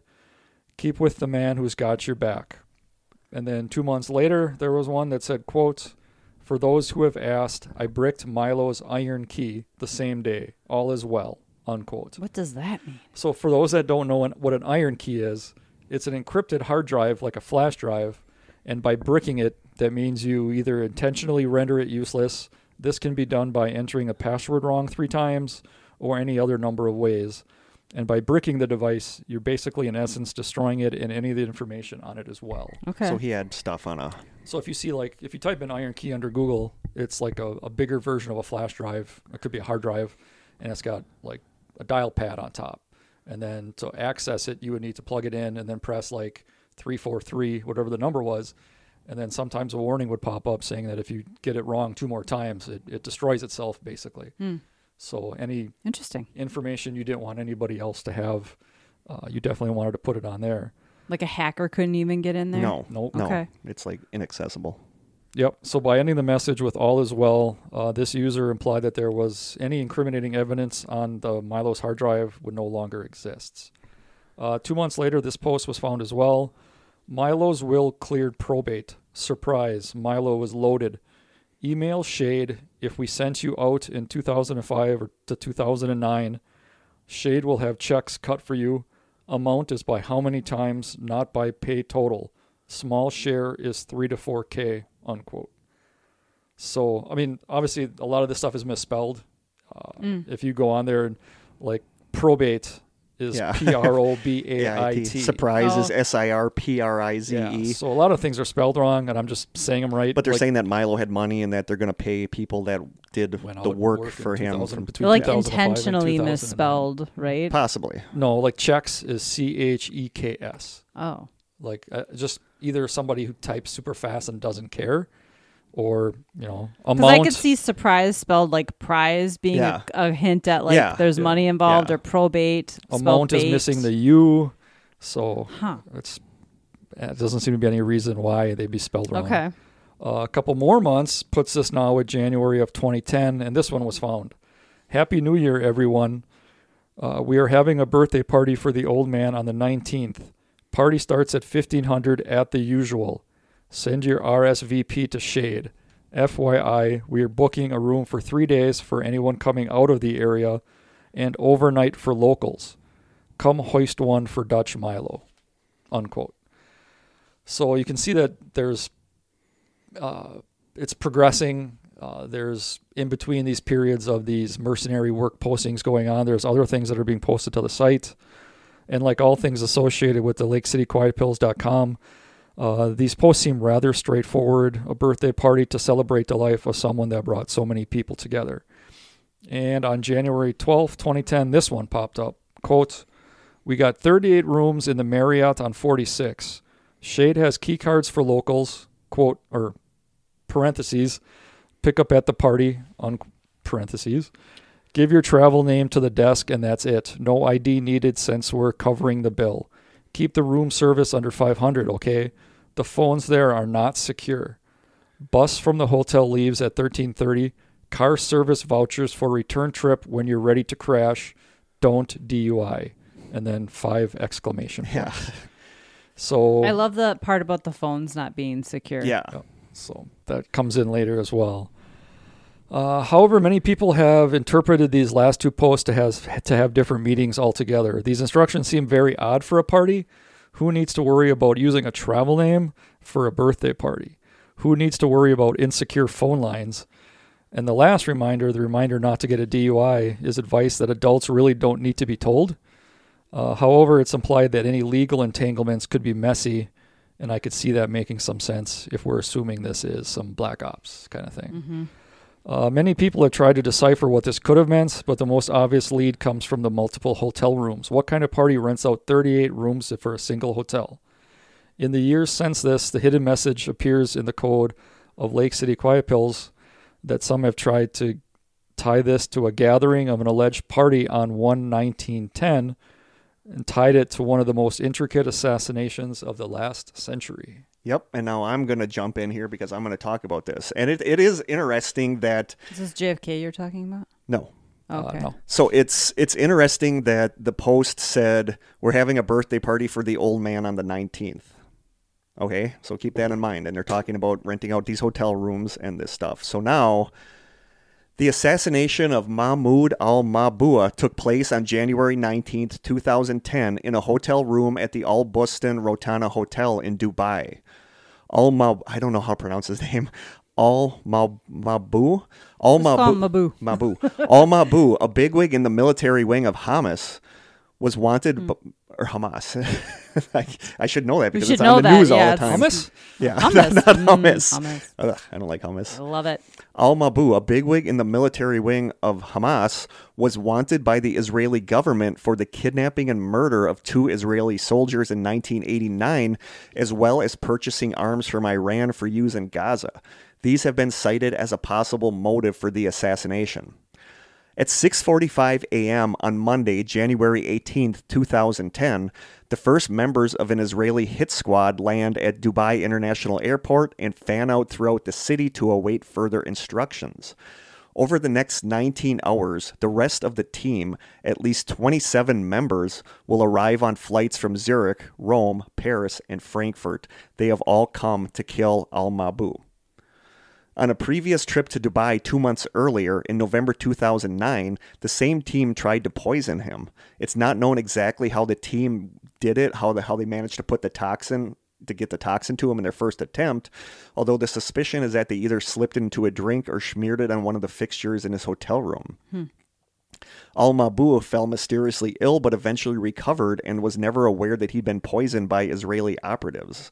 This time, though, nothing was to be left to chance. It had been determined in advance that the team will leave Dubai only after they have confirmed with their own eyes that Al Mabou was dead. Israeli spies had been monitoring his email and online activities through a Trojan horse planted on his computer, and possibly through a human source who had betrayed him, although Hamas rejects this theory.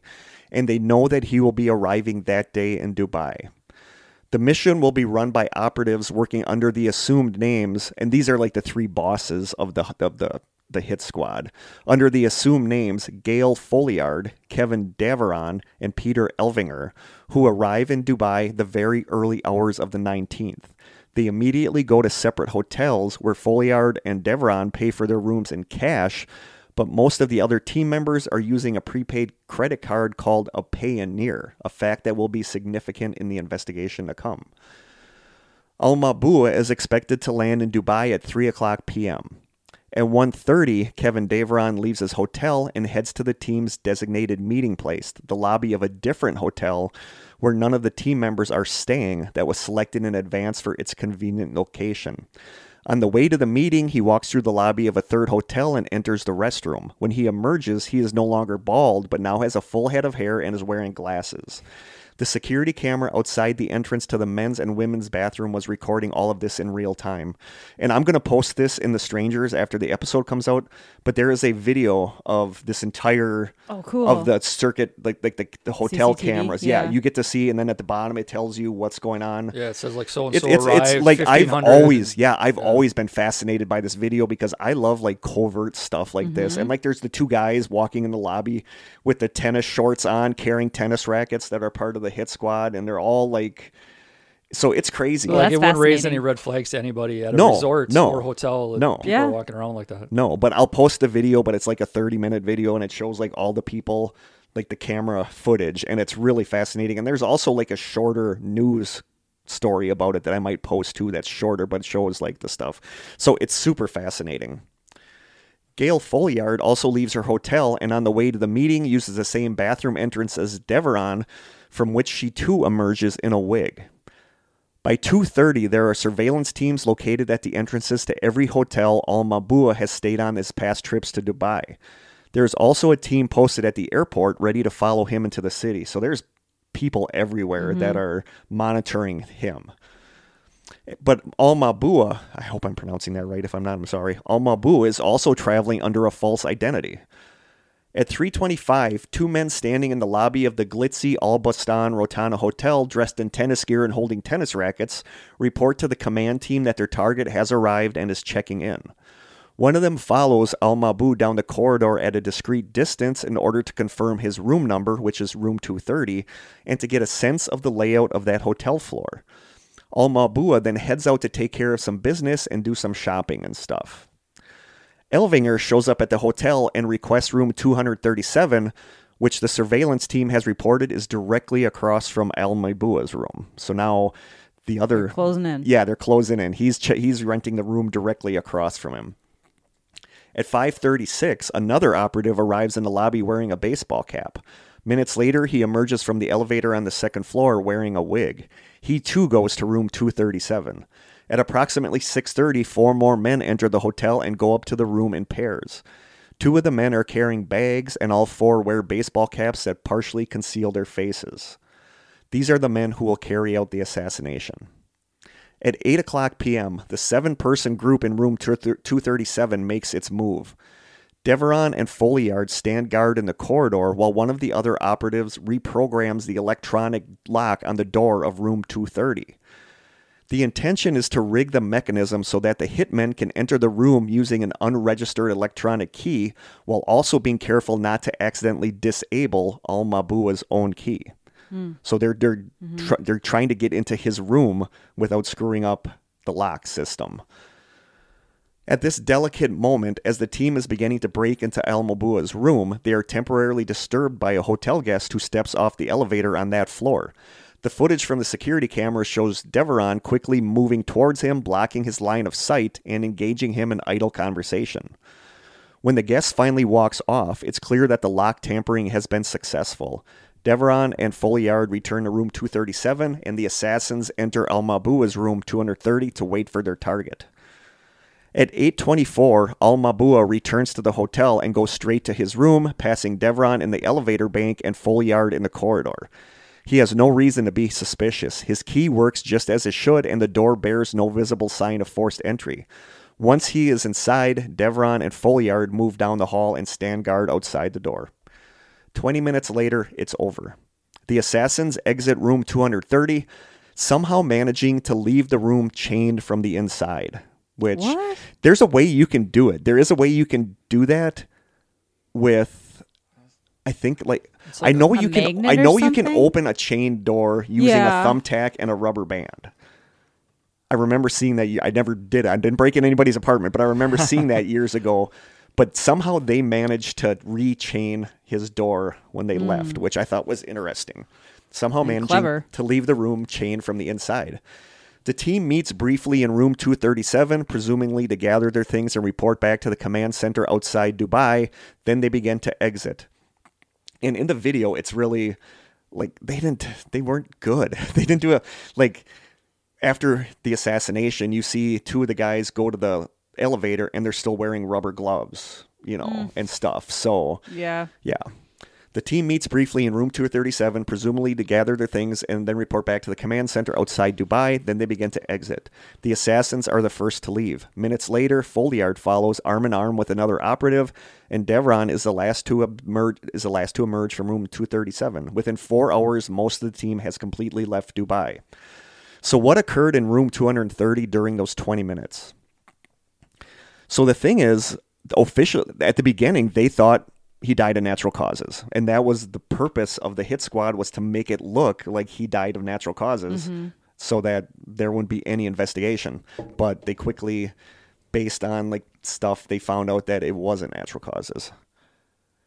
According to the official police report, the assassins, what I'm guessing happened is that as soon as he stepped into his room, the two guys, three guys, I'm not sure how many, were in there like behind the door or whatever.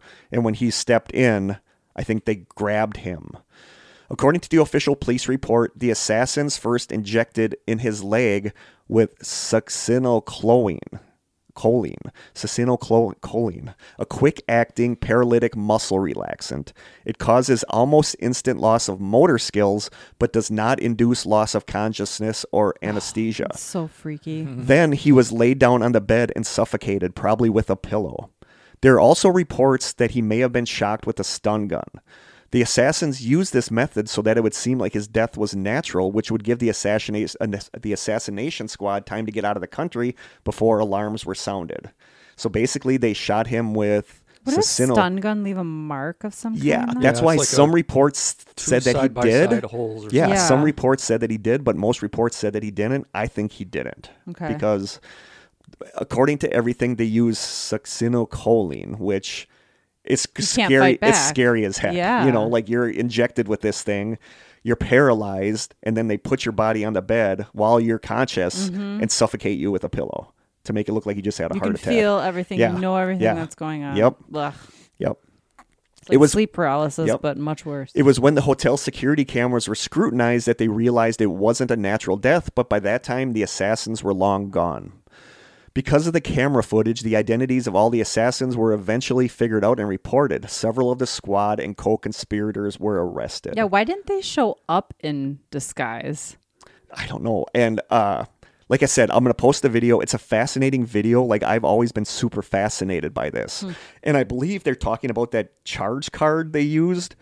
What was interesting about that was that it was an Israeli it was by an Israeli backed company, but it was also distributed by a bank that was located right near the Lake City Quiet Pills ammunition plant. Okay, so the moral of this is these assassins were likely people who found this job or well, recruited. we don't that know. website. That's the thing is that we don't know. Some Um, things tie together, like the meeting at the hotel in the post. It wa- mentions it's just- it's- 1500. Yeah, it's so it's like a coincidence that they said the meeting is going to be at this hotel on the 19th, and the 19th is when Mm. this assassination happened at this hotel. Okay. So that's the question. Like a a lot of people say that they were unrelated, and a lot of people believe that they were related. That that's what this hotel party was referring to the assassination. Yeah, and I'll try to get into Yep, some of and that that's here. that's what I got for the assassination. Like I said, I'm gonna post a video. I've always been fascinated by this, but it's like so many people went, and it's just like they did kind of a shoddy job. Yeah, for as good as they were, they also made some mistakes. But then, but then the question, and we'll probably get to this in theories, but the question is,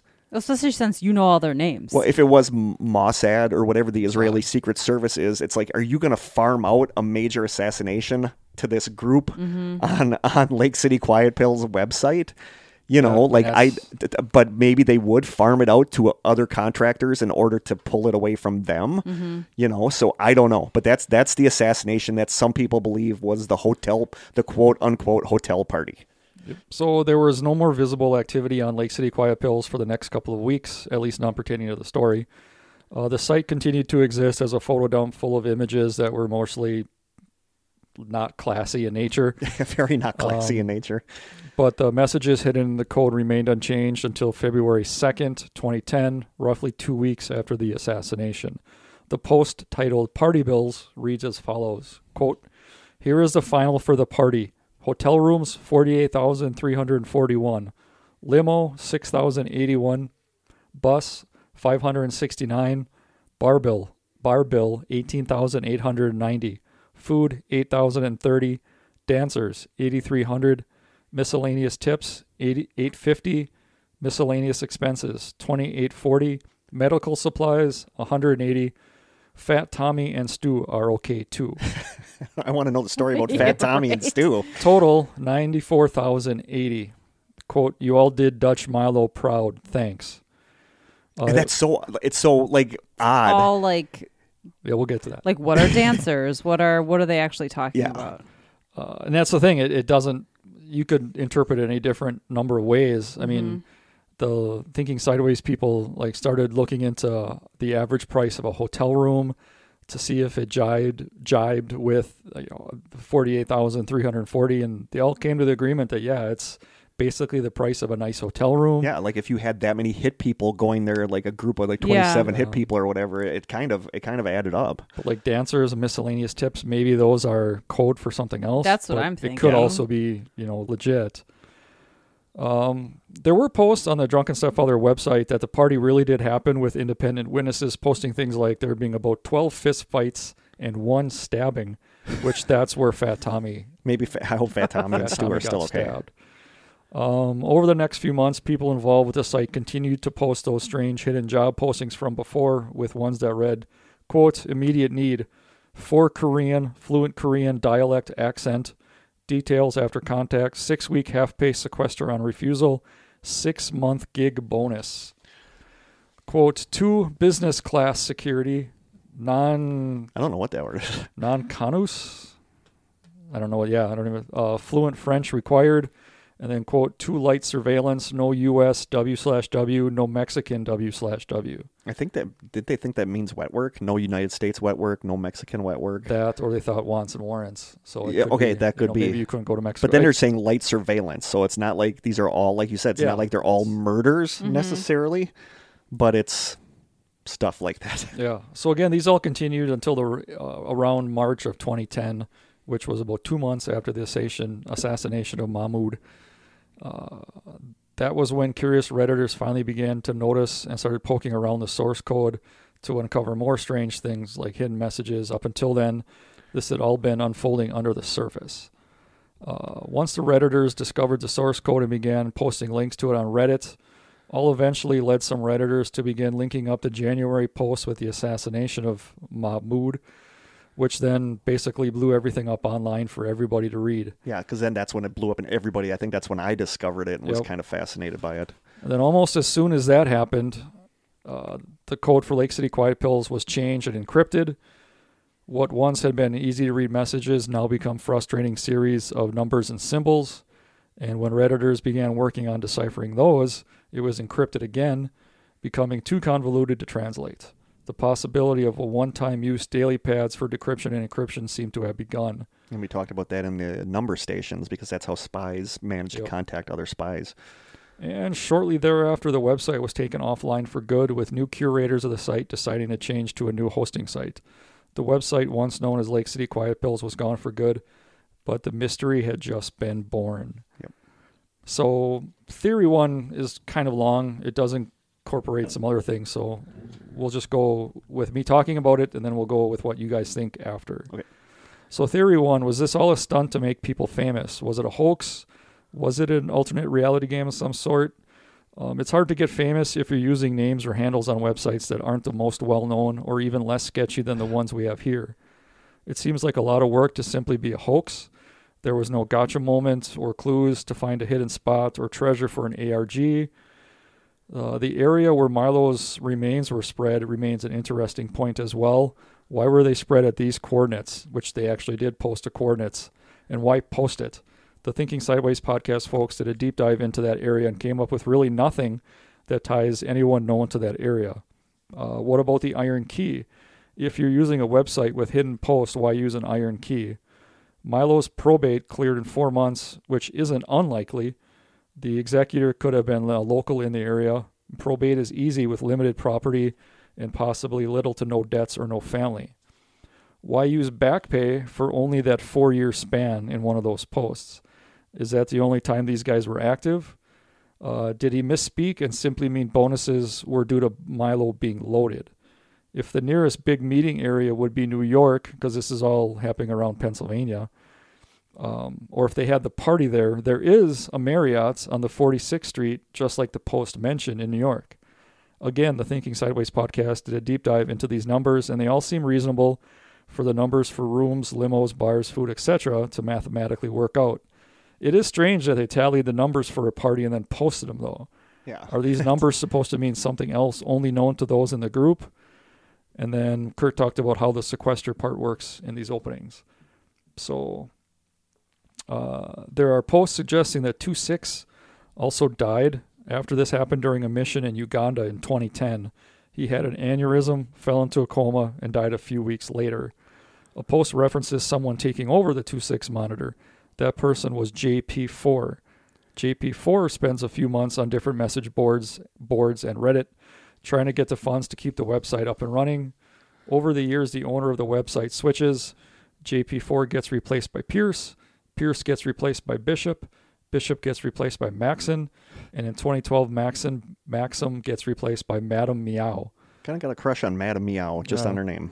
Um, and over the years, we find out that some of these the site IP addresses were all traced to Newark, New Jersey. So now here comes in uh, a website, another website, and a guy's name. A website called Hoster Stats. That's uh, it historically uh, keeps track of URL registration databases. Uh, the Lake City Quiet Pills domain name was first purchased in November of 2001 with a domain host site named crystalwind.com. Crystalwind.com is a consulting site ran by a guy named Mike Adams. It's located in Newark, New Jersey. The site has contact info for anyone looking for web hosting. Over a year and a half later, the site would change frequently. Political, political issues became quotes on the front page, and a link titled Our Customers brought people to a page that had a winking emoji and the words, quote, The crystal wind is the storm, and the storm is data, and data is life, unquote, which was attributed to the player's litany from the book The Long Run by author Daniel Keys Moran. On June 13th, 2000, the page is gone completely, with the exception of this quote. So all the stuff about consulting is gone, and it's just simply uh, the wink emoji and that quote on the website. Uh, for the rest of the year, nothing changes. On September 23rd, 2001, a few weeks after 9 11, things change. The website has no business purpose anymore and simply posts a Don't Tread on Me flag, a picture of a Navy sailor with an American flag, and the words, quote, We're coming for you, and describe that uh, for those that took part in the 9 11 attacks. So basically, they're defending 9 11, Yeah. saying that, you know, we're going to come for you, and then posting the Don't Tread on Me flag. On April 1st of 2000, well, the site stays that way after the 9 11 stuff for years. April 1st of 2004, the website updates. The site now hosts a placeholder page that is similar to the placeholder page for crystalwind.com when it first began, but now the address redirects it to lakecityquietpills.com. So between 2004 and 2009, we have no evidence for what the Lake City Quiet Pill site was ever used for, but for Crystal Wind, we do. Basically, what I'm getting at is these sites are linked, and I'm basically giving you the evidence as to why they're linked. On an index page for Crystal Wind, there are two links that lead to various files. Most of these are 3D images of women wearing a blindfold, earphones, uh, an experiment table, and a water filled body tank. I was gonna say, are they doing the Estes method until you uh, brought up the body tank? I don't know. Uh, there are more of these on there, and these all appear to be images almost from a PS1 or PS2 era video game. So they're not like legit pictures Okay. of Yeah, women. They're like it's just like weird. 3D renderings of like what you would see in a video game. Um, these images can be downloaded into a zip file, and once the file uh, are downloaded, there's a README file, a text README file, which, if you don't ever know, if you download stuff, every once in a while there's a README file that gives you the installation instructions. So the README file gives thanks to someone named Trent the Thief for letting people use the web space. Another links another link in there goes to another 3D modeling site that appears to have computer graphical images of young girls for yet some yet to be named computer game. So you click on the README file and it has another link. That link takes you to another site that has a bunch of these like video game style pictures.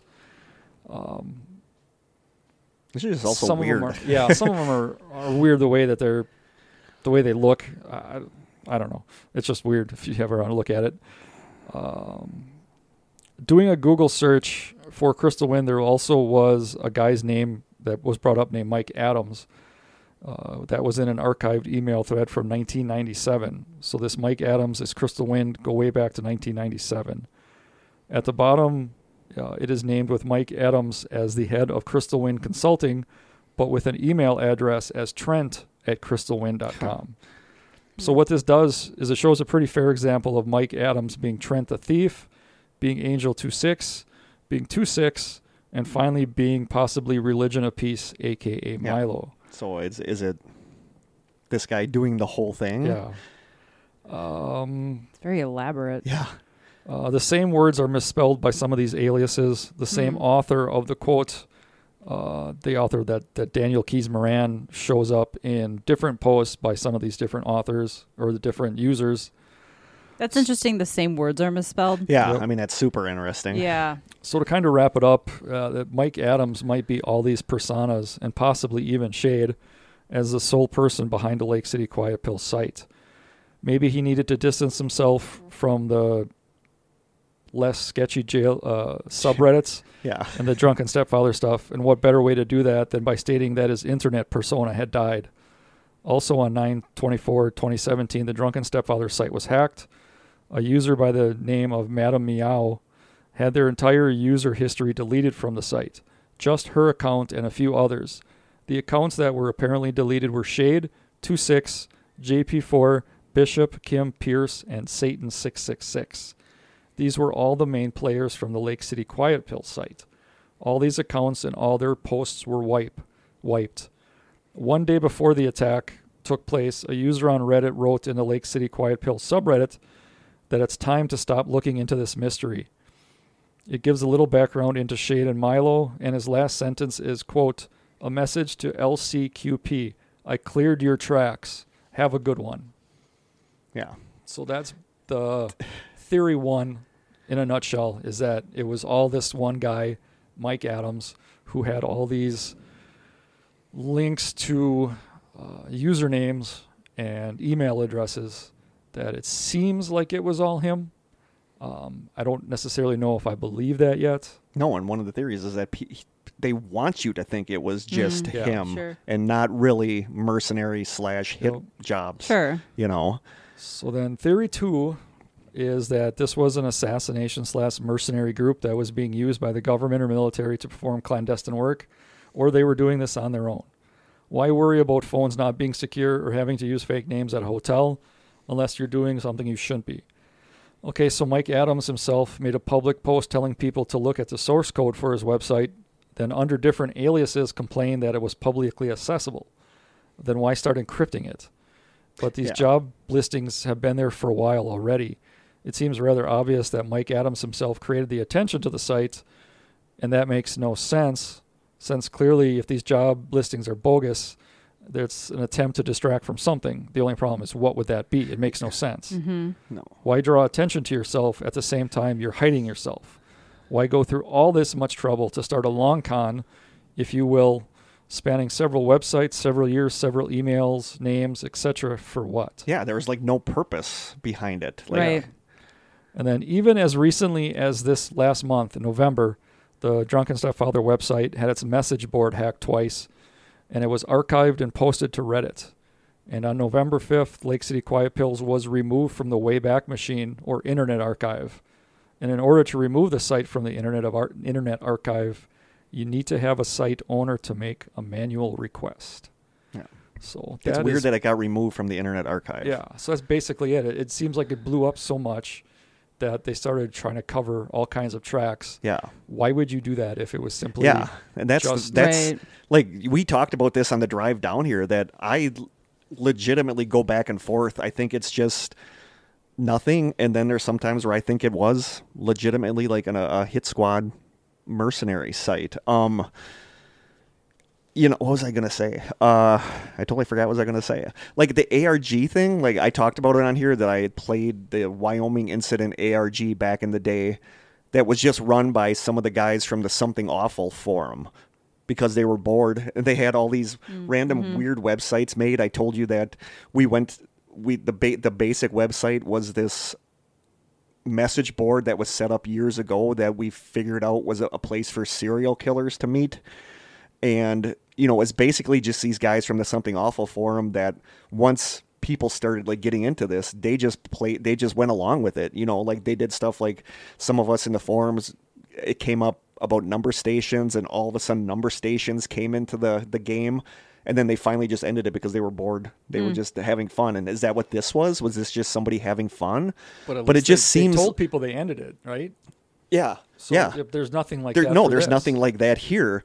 Um, so the theories, that the theories are it was nothing. It was just this one guy, or it was a legitimate hitman slash mercenary site, or the third one that I read, which which ties in with the whole jailbait subreddit, was that it wasn't like a mercenary squad. It was a child pornography slash trafficking. This is all code. Yeah, and uh, w- with the hotel stuff, like was it was it trafficking? Was it child pornography? It was, you know, like I don't know. I mean, to this day, you know, and and somebody like the Religion of Peace Reddit, somebody just posted on it, like Somebody took over the. somebody took username. over the username for the first time in years. So it's like, what's going on with this? What?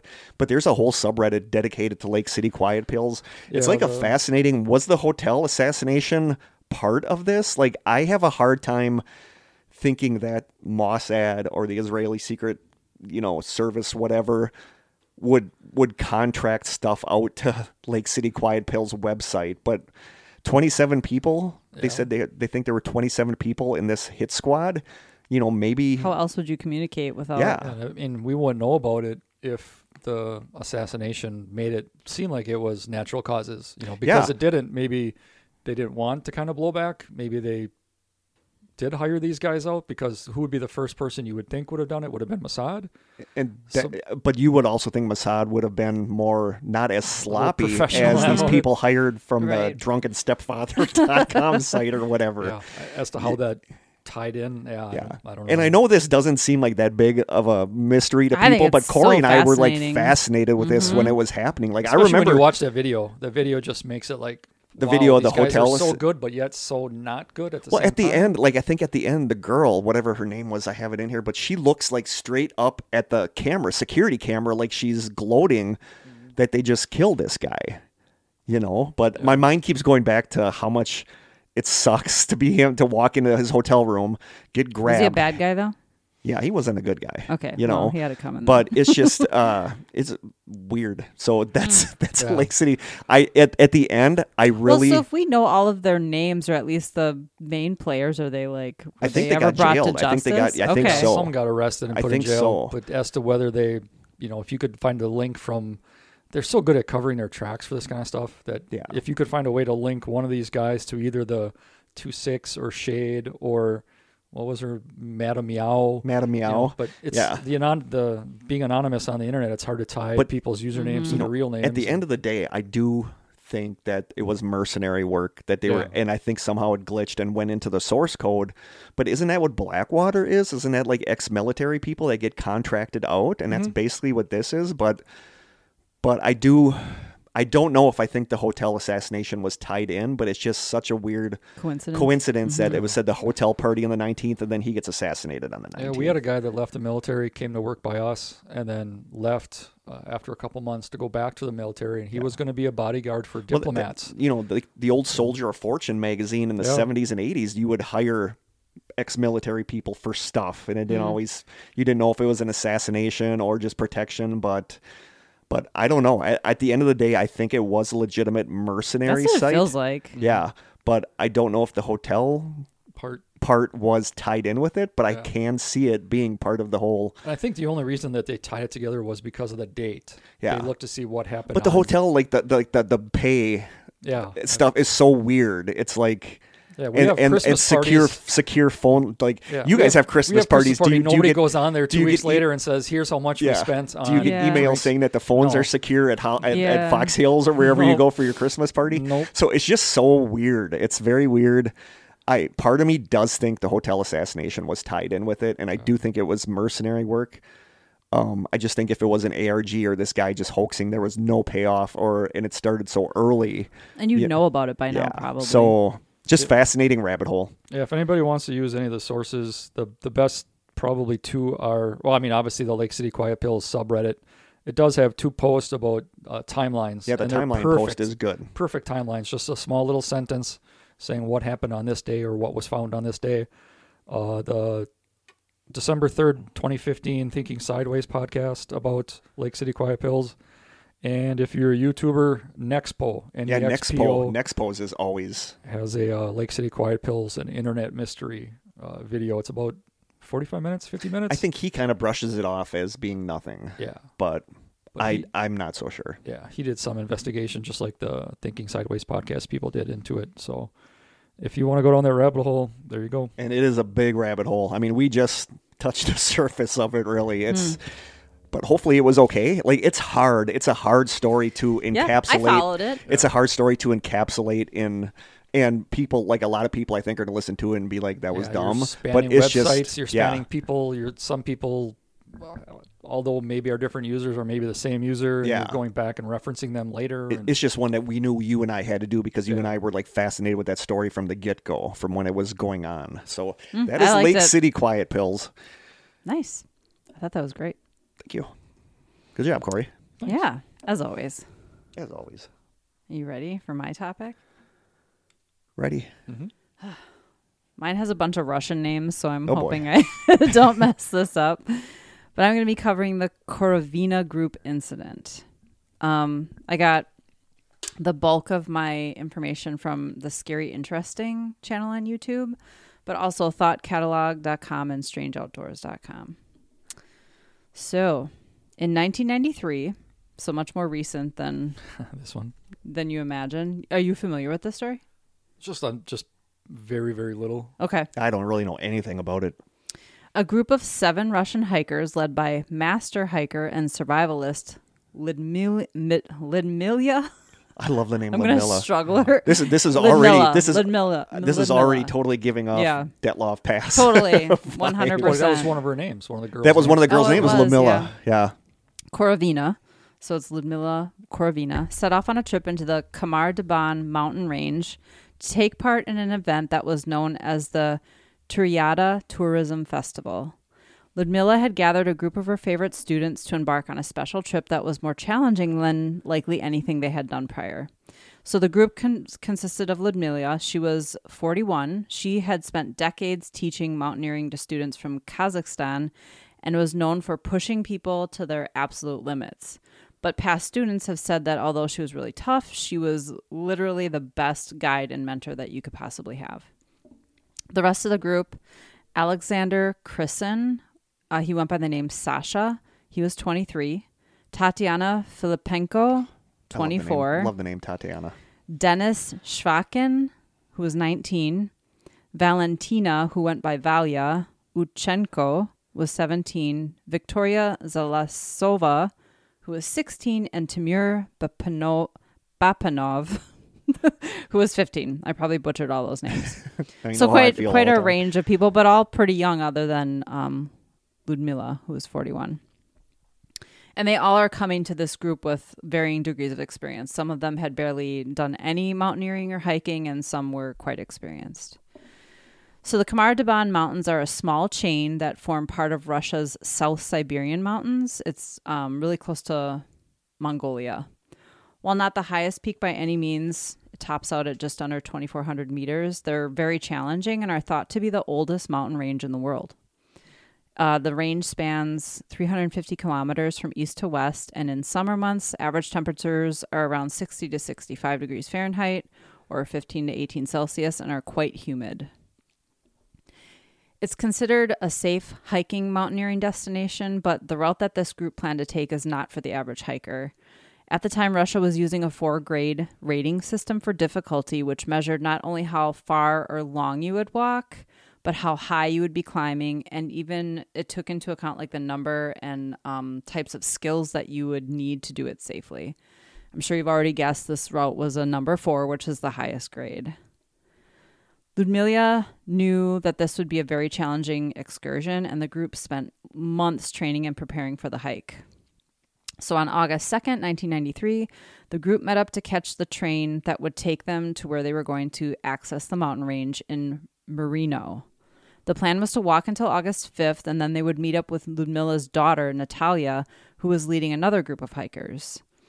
The weather forecast was looking good. Above average temperatures and a little bit of rain was all that was predicted. And the first two days went by without incident, and the group was able to actually cut some time off of the hike and summit several peaks ahead of schedule by taking a somewhat unusual route. However, on day three, a cyclone coming up from Mongolia took the area by surprise and at higher elevations turned to heavy snow. The group was walking along a high ridge when the snow started to fall. They initially planned to push on and keep hiking, but as they were making their way down the mountain, they realized the conditions, which were getting worse and worse, were not great. They were all soaking wet and exhausted, and they just needed to make camp. But instead of hiking an extra four kilometers into the woods to seek shelter, which was on the way to their planned rendezvous, or it was where they planned to camp that night, um, which was, you know, heading towards the rendezvous point, they set up camp out in the open. Again, reminds you of Dyatlov Pass, where for Mhm, some it reason they exactly- set up camp like out in the middle of nowhere or in like a really exposed area. So this was super exposed, really windy, and it was like situated between two mountains. So this is about 4 p.m. on day three. So that would have been the fifth. Is my math right? Yeah. Um, the group was so exhausted they never even got into their sleeping bags. They just like put up their tents, laid out some plastic wrap, and fell asleep on the floors. I know what that's like. They didn't. they didn't even take their uh, sleeping bags out of like the plastic wrapping that they came in. Dang. They had a really rough night. A lot of wind, a lot of ice, a lot of snow. Tents were like falling. Things were That snapping. sounds so much yeah, like it sounds the Dyatlov great, doesn't it? They had to get up and be fixing things all throughout the night. They didn't get much sleep. Sounds like you and me last night. Yeah. And Kory last night. Oh, you had a bad night too. No, I He slept just- good. He Oh, just didn't get a lot of sleep. Yeah, I'm just usually sleeping at this point. Oh, your third shift, right? Yeah. Oh, sure, sure, sure. So when they awoke the next day, everything was just completely covered in snow. So after making breakfast, they realized that the snow had covered basically all of the landmarks that they had counted on using Yep. um, to get out of there. And around 11:30, they decided to set out towards the forest to try to seek shelter from the snow because the storm was ongoing, and just kind of get their bearings in hopes of still having a chance to possibly meet their group ahead of the schedule. Unfortunately, this is where things got weird. Things went sideways. Valia, the 17 year old, reported that 10 meters into their trek down the hill, Sasha, the 23 year old, just fell over. A couple of people initially helped him to his feet, but he immediately fell over again, letting out this horrible scream. Ludmilla told the rest of the group to keep moving, that she would turn back to help Sasha, who, after falling back to the ground again, started foaming at the mouth. If that wasn't bad enough, blood started coming out of his eyes and ears and he began violently convulsing. Ludmilla called to the rest of the group to get help and started to try to revive Sasha, but then she herself cried out for help. Valia ran back to where Sasha and Ludmilla were, and here is where some versions of the story claim that Ludmilla died the same way, so foaming at the mouth, blood coming out of her eyes and ears. It's not on my list of ways to go. Yeah, no, not at all. In other accounts, she had a heart attack. But either way, she lost consciousness and actually collapsed on top of Sasha. Tatiana, Victoria, and Timur started rushing back to where Valia, Ludmilla, and Sasha were, but almost immediately, Tatiana started gasping for air and clutching at her throat. And then, and this is so disturbing, Tatiana ran to like a nearby cluster of boulders and just started repeatedly bashing her head over and over again into one of the rocks until she basically knocked herself out and she fell to the ground. Dang. Valia at this point just collapsed from the sheer terror and was kind of paralyzed and didn't know what to do. Dennis ran and hid behind an outcropping of rocks, trying to get into a sleeping bag and attempt to like shield himself or hide from whatever was going on. And when Valia came It's back like to a her, nightmare. it is. It's seriously like a like nightmare. what is going on? Like total chaos is breaking out. Valia kind of comes back to her senses. She checks on ludmilla who isn't breathing. She gets Tamir, who's completely hysterical back on his feet and tells him just head to the trees. Just start running to the trees she grabs victoria by the arm and pushes her forward also toward the trees. Victoria's freaking out trying to get away from uh valia. She doesn't know what's going on. She even bites her in the hand just trying to get away from her. And so but she does end up running towards the trees behind timur but shortly after before they even make it to the trees victoria and timur both start coughing up blood and clutching their throats and tearing off their clothes before collapsing to the ground. Wow. Dennis yells to Valia to dump what you don't need, grab only your essentials, and run for the trees. And so he breaks away from the hiding spot behind the boulders and starts bleeding out of his face as well. And he collapses in convulsions. So now Valia's alone. So she sprints as far into the woods as she can until she can't run anymore, basically. The storm's completely out of control. She said that trees were coming down all around her and she just needed to find a safe place to hide. So she finds like a crevice in the rock in the mountains and waits until the storm calms down. She sets up camp uh, to get some rest. Luckily, Dennis told her, hey, grab your essentials, drop what you don't need. So she actually had a tent, a sleeping bag, and a change of clothes. But that's not enough to get her through this ordeal. So after she spends the night, um, she realizes she has to go back to where everybody was to try to salvage supplies because she doesn't have what Yeah. she needs. And so she doesn't know what she's going to find when she gets back there. She doesn't know if, if whatever took them out is going to take her out. But when she gets back, nobody has moved. So she's able to find a map, some food from their packs. But at this point, she still doesn't really know where she is because every all the landmarks are covered in snow. So she's just, I'm going to go back into the trees. I'm going to follow the tree line down the mountain. And as she's going, she finds like an old electrical tower and a sign of civilization, of course. And so she kind of keeps having heading in that direction. She finds another safe place to camp that night. She's exhausted. She knows she needs to keep resting. And she's hoping that by now, because they've missed their rendezvous point with Natalia's group, that there's a search party out for them. But unfortunately, Natalia knows how talented and skilled her mom is and that this group has trained for months. So they're thinking they just got slowed down by the weather. They're fine. They're still going to meet us. So this hadn't, they're the fact that they didn't meet them didn't get reported to anyone. So nobody was looking for them at this point. The next day, she wakes up and she realizes she can see the storm has kind of cleared out more by now, and she can see that there's actually a trail of these towers going down the hill. And so she decides to follow that trail of towers down the hill, and it leads to like this abandoned village. So there's like some buildings and stuff, but there's nobody there, um, which is a little disappointing. But then she realizes there's a major river that's running on the other side of the camp and this tourism event that was happening it was like an outdoors event so there would be people fishing canoeing kayaking and the river was probably her best chance of finding help at this point. So she decides to camp out one more night get some rest and she camps out next to the river. And the following day using something she learned in her training she took her sleeping bag and draped it over uh, a rock in the hopes that somebody would see it from the river.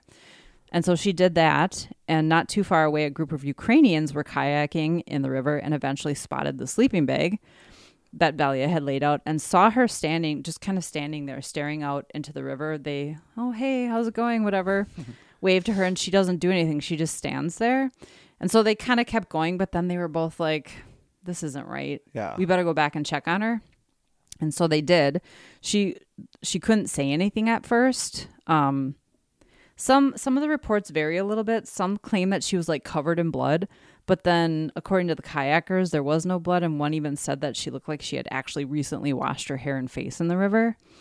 Um, so they approach her the second time. They stop, check to see if she's okay. She's not talking. She basically breaks down, sobbing, hugging one of them. They give her a blanket to warm her up, give her some antibiotics and other medicine in case she had some kind of infection. And then they take her back down the river where eventually they run into two fishermen that she had met at the onset of their trip. So I had said that they kind of entered the mountain area in Merino. They had met these two fishermen and spent some time with them before they ended up going hiking. And so she recognized these people and they asked, Hey, how's your trip? How's everybody doing? And that's when she finally broke down and spoke about what happened. But it was all just kind of like jumbled and didn't make a whole lot of sense because she was obviously really traumatized. yeah, I was going to say that's going to take some therapy to get over what, what Yeah. she saw. So the men, uh, they help get in touch. Well, they get in contact with law enforcement to report what happened. They arrange a train ticket to get her back home. The police commissioned a helicopter on August 21st. So this is two weeks later. It's the first chance that the weather was actually clear enough for them to safely start an air search. It's also my birthday. uh, two other hikers had also been reported missing just a few days earlier on August 17th. So they spotted those and they rescued them because they had laid sleeping bags out on bushes to get attention. I'm like, apparently this is a thing. Yeah. If we ever go into the woods and get lost, we got to lay sleeping Wait, bags. if we go into the Yeah. woods, we're getting lost. I mean, that's, that's and we're probably not going to have sleeping bags. No. So we're screwed. The search crew finally came upon Valia's hiking mates and found a mess, basically. Their remains had sat out in the elements for two weeks, and their bodies had swollen up. There were flies and all kinds of decomposition things happening that had like really uh, experienced hardened search guys puking when they got there, like literally throwing up. yeah. Everyone in the group had seemingly removed almost all of their clothing. uh, So they were down to like thin tights. And we've talked about Paradoxical paradoxical undressing, undressing yeah. because of hypothermia. Many of them were barefoot, except for the two youngest. And those are the two that they were the last who were alive, I think, who were running towards the woods and then just started tearing their clothes off. Um, I think they still had their shoes on. She didn't mention that most of the people had removed their clothes, so that was kind of odd. But I mean, of course, she was obviously very distraught as well, and Yeah. memory gets distorted, right? Um, the crews wrapped their bodies in plastic after they were done investigating, and they were flown to a nearby town for autopsies. The autopsies found that the cause of death for everyone was hypothermia, except for Ludmilla, who had died from a heart attack. Everyone had bruising in their lugs, suggesting some kind of respiratory distress, which makes sense that they were all kind of gasping for air and clutching at their throats. But what's really weird is that they were all on the brink of starvation and had critically low levels of protein. I mean, we're only on like day three Yeah. here. yeah, that is weird. It seemed like the first three days went by completely without incident. Yeah. So it's really bizarre that they were on the brink of starvation. I Googled the symptoms of severe protein deficiency, That's basically like like fatigue, swelling, risk Yeah. of bone fractures and infection, but none of it was like sudden violent death. So it, No. it just doesn't seem like that was a surprise. Let's just say that.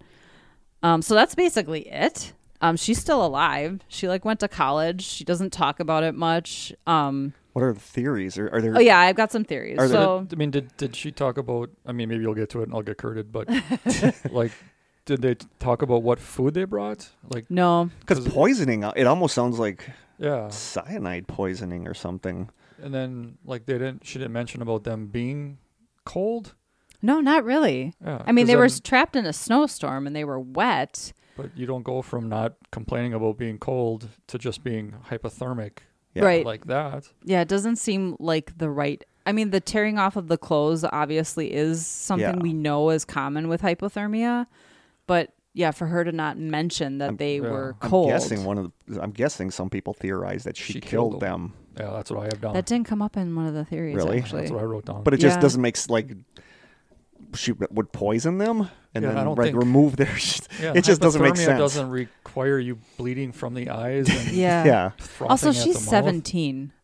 Yeah. Yeah. I mean, what mass murder? frothing at the mouth sounds like poisoning, like cyanide poisoning. Yeah, but okay, bleeding- so the bleeding f- from the eyes. Yeah. Well, okay. So the first theory is like Dyatlov. One theory is that they accidentally witnessed some kind of military or Which- government which, yeah. experiment. Airborne You know. dropping of right. like, some, kind, of, agent. Um, that doesn't explain why she survived, though. Yeah, and why in the years after nobody tried to like silence her Yeah. or stop her from Yeah, talking you about it. If anybody would have survived, it would have been the older lady because she just would have been maybe more accustomed to pathogens or more accustomed, but Yeah. not for a 17 year old when the other people around her were that age. And Yeah. They also come, to, unless she had some kind of Although you could argue that the someone's younger, their immune system is stronger when you're younger, and she wasn't the youngest, but she was one of the youngest. I don't know. Yeah, but I think if something's going to make you bleed from your eyes and froth at the mouth, that it's you're Your gonna, you're gonna immunity get has it. nothing Your to do with immunity's it. got very Yeah. little to do with that. She's never retracted the story. Um, Russia has used chemical or nerve agents that were known to produce similar symptoms Yeah. and were rumored to have been tested in those mountains. The thought is that the heavy snow rains could have washed the agent to where Yeah, they that's were totally camping. Plausible. Someone became contaminated. Maybe they were, you know, near water or something. Someone touched it and it quickly spread to everybody else. But again, this doesn't explain how she wasn't impacted because she made physical contact with the first No. two people that And, like went the down. weird Why the- starvation thing. yeah, and why did the one guy go and bang his head on a rock? You're the person Lady, going- yeah. lady, whatever it was. That's weird. Victoria, I like think. you're, you're 'Cause that's like you're in different so much scenarios. pain. You're you're, You're, trying to knock like yourself delirious out. at that point. I don't know. Um, yeah, I don't know. Poison drinking water. It's like almost like a found footage movie scene where Totally, somebody's yes. like going and banging their head against a rock to doing knock something themselves out. unthinkable. Yeah. I don't know what to make of that. Apparently, there's this lake somewhere in this mountain range where toxic waste has been dumped there for a very long time. And if they were topping their water off from streams or rivers or whatever, the theory is that they could have gotten sick from runoff from that lake coming but down the mountain. But would assume again, that would why happen- wasn't Valia? Yeah, and you would assume that would affected by happen it. a bunch of different people over the course of yeah. time. Right, that mountain was probably loaded Yeah. with people participating in this tourism event. So it's hmm. not a great explanation. What year was this? 93. Oh, It's funny because you when you look at pictures of it, they're all like black and white.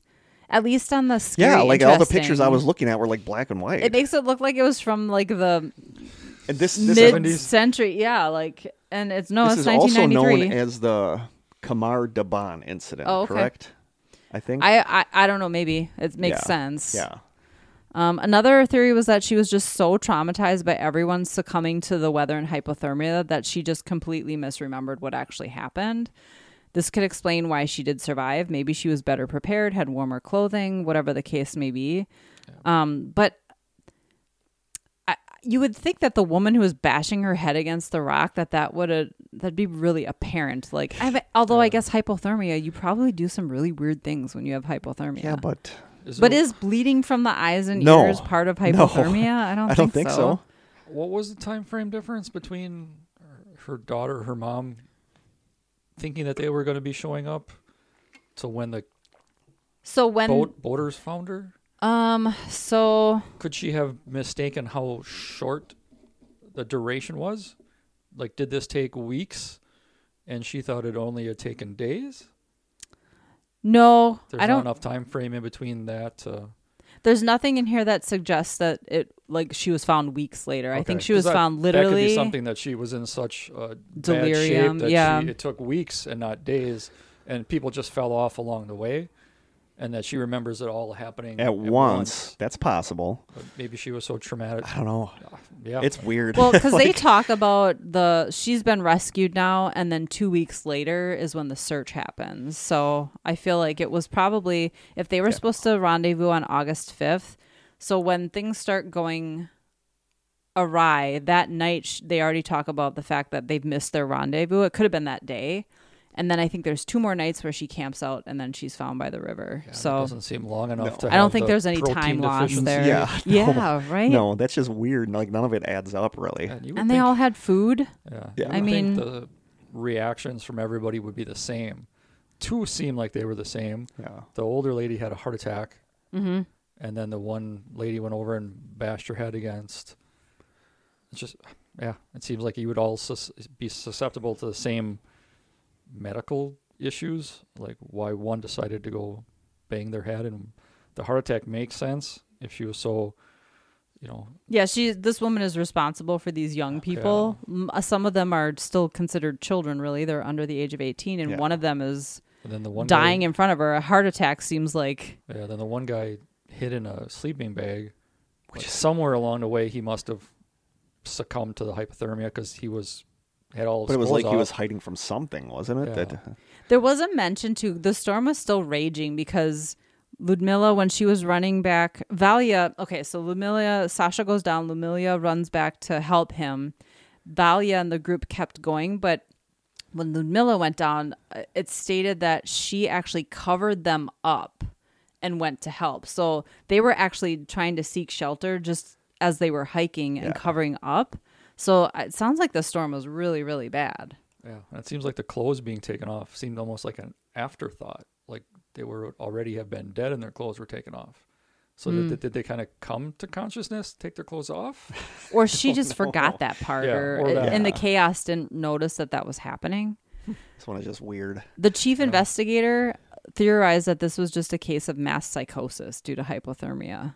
I still don't think it explains the bleeding from the eye, foaming No. at the mouth and the bleeding from the eyes and ears. There was a lot of people with blood coming out of places and shouldn't come out, No. and I I don't understand how hypothermia could cause any of that. So I don't know. some kind of chemical or nerve agent just or it, seems you know like uh i know it's way later but when, i, I want to have an episode next season definitely about uh, what's it called havana syndrome Mm, Oh, yeah, and it's yeah. almost uh, could this So have been like a directed energy weapon that they were Yeah. testing and that nailed these people and caused this to happen to them like i don't know Hmm.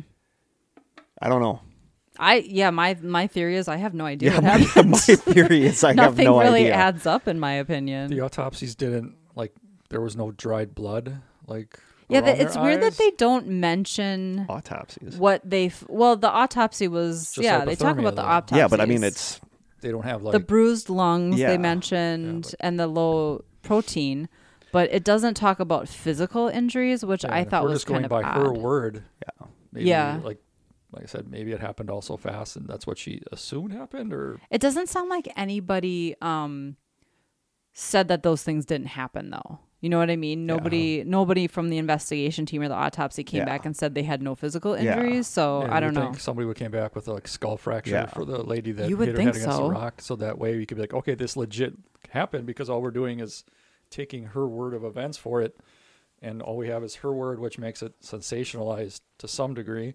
Mm-hmm. And then you have the autopsies that don't really discuss anything besides the hypothermia and the lungs, which coincide. So I don't know. We're taking her advice or her words as, you know, fact fact. When Well, and she was a 17 year old. yeah uh, probably this is incredibly traumatic for her. So I could understand for me. her. Yeah. If we're doing a podcast and all of a sudden I start foaming at the mouth And and your bleeding eyes from start the It's gonna be traumatic. Yeah, I'd be traumatized. yeah. Yeah, I so don't I know. could see I, her misremembering yeah, what was happening. I honestly don't know what to make of that. I really don't. Yeah, that's why I'm gonna go with like the usual accident, hypothermia. But the banging your head against a rock is just, huh? yeah, Like what? Why? But like like you said, did that actually happen? Yeah. It's just just bizarre that it's it's not mentioned. misremembering, misremembering, and then not being prepared enough. Even though it sounds like some of them were uh, pretty good with the because none of it makes sense. It doesn't add up. Mountaineering, like yeah. the starvation stuff. I don't know.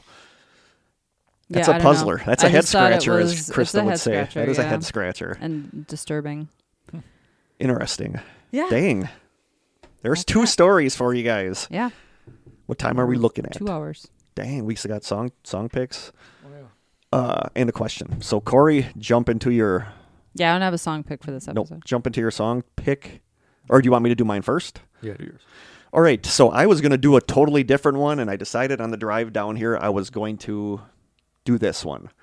Um, last week we were geo or Black Friday, Black, Black Friday. We were Use your words. Black Fly, Black Fly, Black Friday. Geo- we, were, we were geocaching on Black Friday, Mm-hmm. and at one point, Aaron's daughter Courtney and I were in QuikTrip waiting for Aaron to pump his gas and come in, Mm-hmm. and they were playing a song over the the system. Yeah. And I'm like, dang, I really like this song. So I was actually going to go with a totally different song, but I'm going with this one because this one has been stuck in my head since the first time I listened to it. I downloaded it that I loved it so much. So I didn't really look at YouTube comments. It's kind of a dancey, you know, like A dancey one. I love this girl's voice. Holy buckets. Voice crush big time on this girl. Holy buckets. But it is the song, my last song pick for this season is the song Make Us Never Happen by Shy Martin. Yeah, I I never never heard of it. it's got like the, the lyric video has eight million views. wow. So I mean it's dang. I wanna say it's I don't know if she's like from the Netherlands area, Okay. but I love the song Scandinavian. yeah, somehow? it is okay. called Make Us Never Happen, and it is by Shy Martin. Like, I love this. Okay. Just absolutely love it. So I will post that video in the group. That is my last song pick for this season. I told Kurt on the ride down that I originally had a different uh, band and, and song. So I'm gonna, and part of it was a joke. Um, so I'm gonna see if you guys can figure out what it was. This is a band that Kurt thinks is overrated. Led Zeppelin. It's one of my favorite bands of all time. The song is one of the most popular songs ever. And the joke has always been if you're dating somebody or you're sitting with a friend and you play it, you're like, Do you want to hear the second best guitar solo ever? And then you let them hear it. And then you wait for them to ask, Well, what's the best guitar solo ever? You tell them, Wait 45 seconds. You're going to hear it. Mm. So it has two, the top two best guitar solos ever. It's a band that I like that you think sucks and is overrated, and they're a '70s, early '80s band. Two of the band members hate each other. Hall and Oates? Nope, It's not Led Zeppelin. it's not Led Zeppelin. Hmm.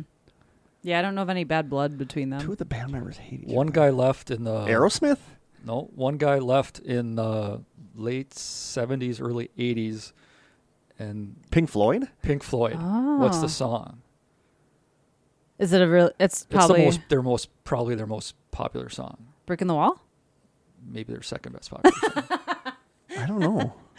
Comfortably Um, Numb? Comfortably oh, numb. Comfortably Comfortably Numb is a good song. is a great song. Yeah, that's what I originally love was Pink Floyd, go by the way. I don't remember Big a fan. guitar solo in there. Oh yeah, the, like after the first break, there's a guitar solo, because the the two, um, in the video that I watch all the time, it's a live performance, and the the two piano players sing the first part. It's more of a spoken, and then when David Gilmour gets in and starts singing, Is that the one you're going to post? Is the live version? yeah, Okay.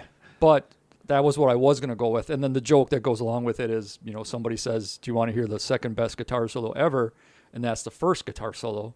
And then somebody will say, "Well, when can I hear the first best Yeah. guitar solo?" They're like, "Just wait, wait 45 no, seconds." I didn't. I didn't in." know that. Yeah. I I don't hate. Like I think what what The Wall is a is a Yeah. solid album. It really is. Like I've listened to the entire album and it's a good album. So, and I like Comfortably Numb. I don't hate Pink Floyd. Mm. I just think they're You think they're overrated. overrated? I think they're overrated. Comfortably Numb is a good song, but I don't know it really well. Okay. When you Yeah. post the vid, like I'll post your send me the link to your video when I uh, I'll post it tomorrow morning. Alright. I'll listen to it. Like I do not dislike that song. I think it's a really good song. great song. Alright. I like another brick in the wall too. I think that's a dang good Yeah. song. Okay, so but the one I just think they're overhyped. Yeah. So the one that I did pick, I want to see if you guys can figure this out too. It's a band that was formed in 1990 1977 in Los Angeles. It combines elements of punk, rock, soul, funk, progressive rock, hard rock, R&B, blues, and jazz. They've released 14 studio albums and have sold 40 million records Steely Dan? The group has received several Grammy Awards and was inducted into the Hall of Fame in 2009.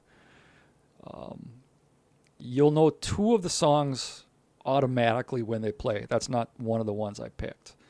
Um, a lot of the band members have died. The drummer has been recognized as uh, one of the best studio musicians as a drummer. He appeared on all kinds of different bands. Steely Dan was one of them that he played for. Um, I'm trying to give you clues. Uh, Like I should know this. Okay, as soon as I say this, Krista will get it. One of their songs was covered by Weezer just oh, recently. okay. Toto. Um, yeah, Toto. Toto. Toto are awesome. So the and I love that song. I'm picking is from the 1988, their seventh album, and the song is Pamela. Pamela is a good song. Yeah, So- like I know the song Pamela. I don't think I, do. feel like they don't deserve the credit that they should. You mean they they do deserve the credit or they don't They get? don't- They don't get the they credit don't get they deserve. the credit that they deserve. Okay, I was like, are you dissing Toto? I was about ready. They don't like, get Whoa, the credit that they deserve. Yeah, Um, some of the band members are just incredible musicians. yeah, like, and like uh, Rosanna and Africa Mm, and Hold the mhm, Line are mhm. all like staples. yeah, but that But like Pamela is one of the songs that I love when it comes on. It's one of the few songs that I actually like Yep. kind of sing to yeah, or play air guitar or whatever. and uh, I just feel like I wanted to mention a band that doesn't get the credit that they deserve. No, like it's a band I know. like Yeah. there's two bands like I their know. song Georgy Porgy, Yeah. Like that Rob Squad reacts where they listen to stuff. They listen to that and they're like Toto. We're like super talented. There is a song. I, w- I was actually going to pick it for a song choice at some point, but is it Toto four? Like Yeah, that's their big one with Rosanna. yeah, but th- they have a song on there called Rock Maker. Yeah. and it never gets played Mm-hmm. but that's one of my favorite toto songs is rockmaker it's such a good song They have a much bigger discography than I was aware of. They of. do and like Yeah. toto are super talented Yeah, like I'll Be Over You, I think is a song that doesn't get enough airplay. It's and I'll slower die on one. the hill that africa is one of the It's best so songs good. ever written And I, I think Weezer did a really nice job with their. They changed it up. yeah The instead of it doesn't the original it's a guitar solo and theirs it's like a keyboard thing or is it the other way Yeah. around? I can't remember. Uh, They do think- change yeah, something up to there's- make it their own. Yeah, there's some keyboards in there I think that no yeah I'm, I'm Interchangeably, proud of you for picking that that's a toto is a like toto 4 is just a solid album like i love toto so uh, proud of you for picking that pamela is a great song awesome two good songs Do we have a question? And we do have a question. Last question for this year. You ready? Yeah. Yep. No, I can't Kory remember can what actually you get were included in this one. You don't. This one you don't know. Okay. The question we got was, "Hey guys, I am so totally jealous that Coleman not only gets to hang out with you, but he also gets to go on a ghost investigation with you guys. So cool. This got me thinking. If I was ever lucky enough to run into you guys in a bar."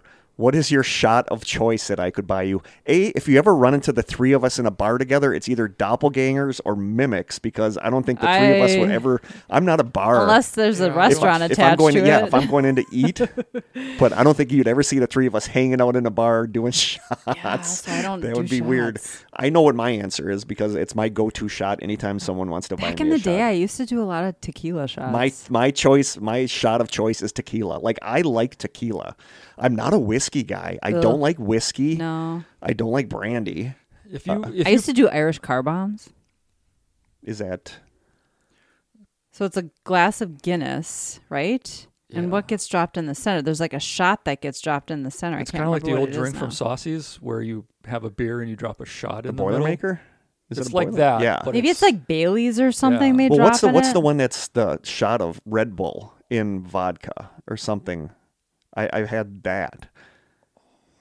We are You know, and the clearly thing is, people who yeah, we're a not lot. drinkers. We're not like drinkers. said, you could put five different shots in front of me with like vodka, rum, tequila. I couldn't probably tell you what they were. Yeah, same. That's how infrequently. I know tequila. Tequila is like smoky. Like I, I know I would know vodka, but I love RumChata, but that's kind of a weak shot to get. It's yeah, like, but dude, that's the, that's my kind of shot. Is Yeah. a RumChata. Yeah. But if Honestly, anytime I'd be somebody, drinking water. anytime somebody wants to buy me a shot, it's tequila. Like I actually really want to like try a shot of Patron, Mm. but it's like ten over ten. It's like fourteen bucks for a shot of Patron.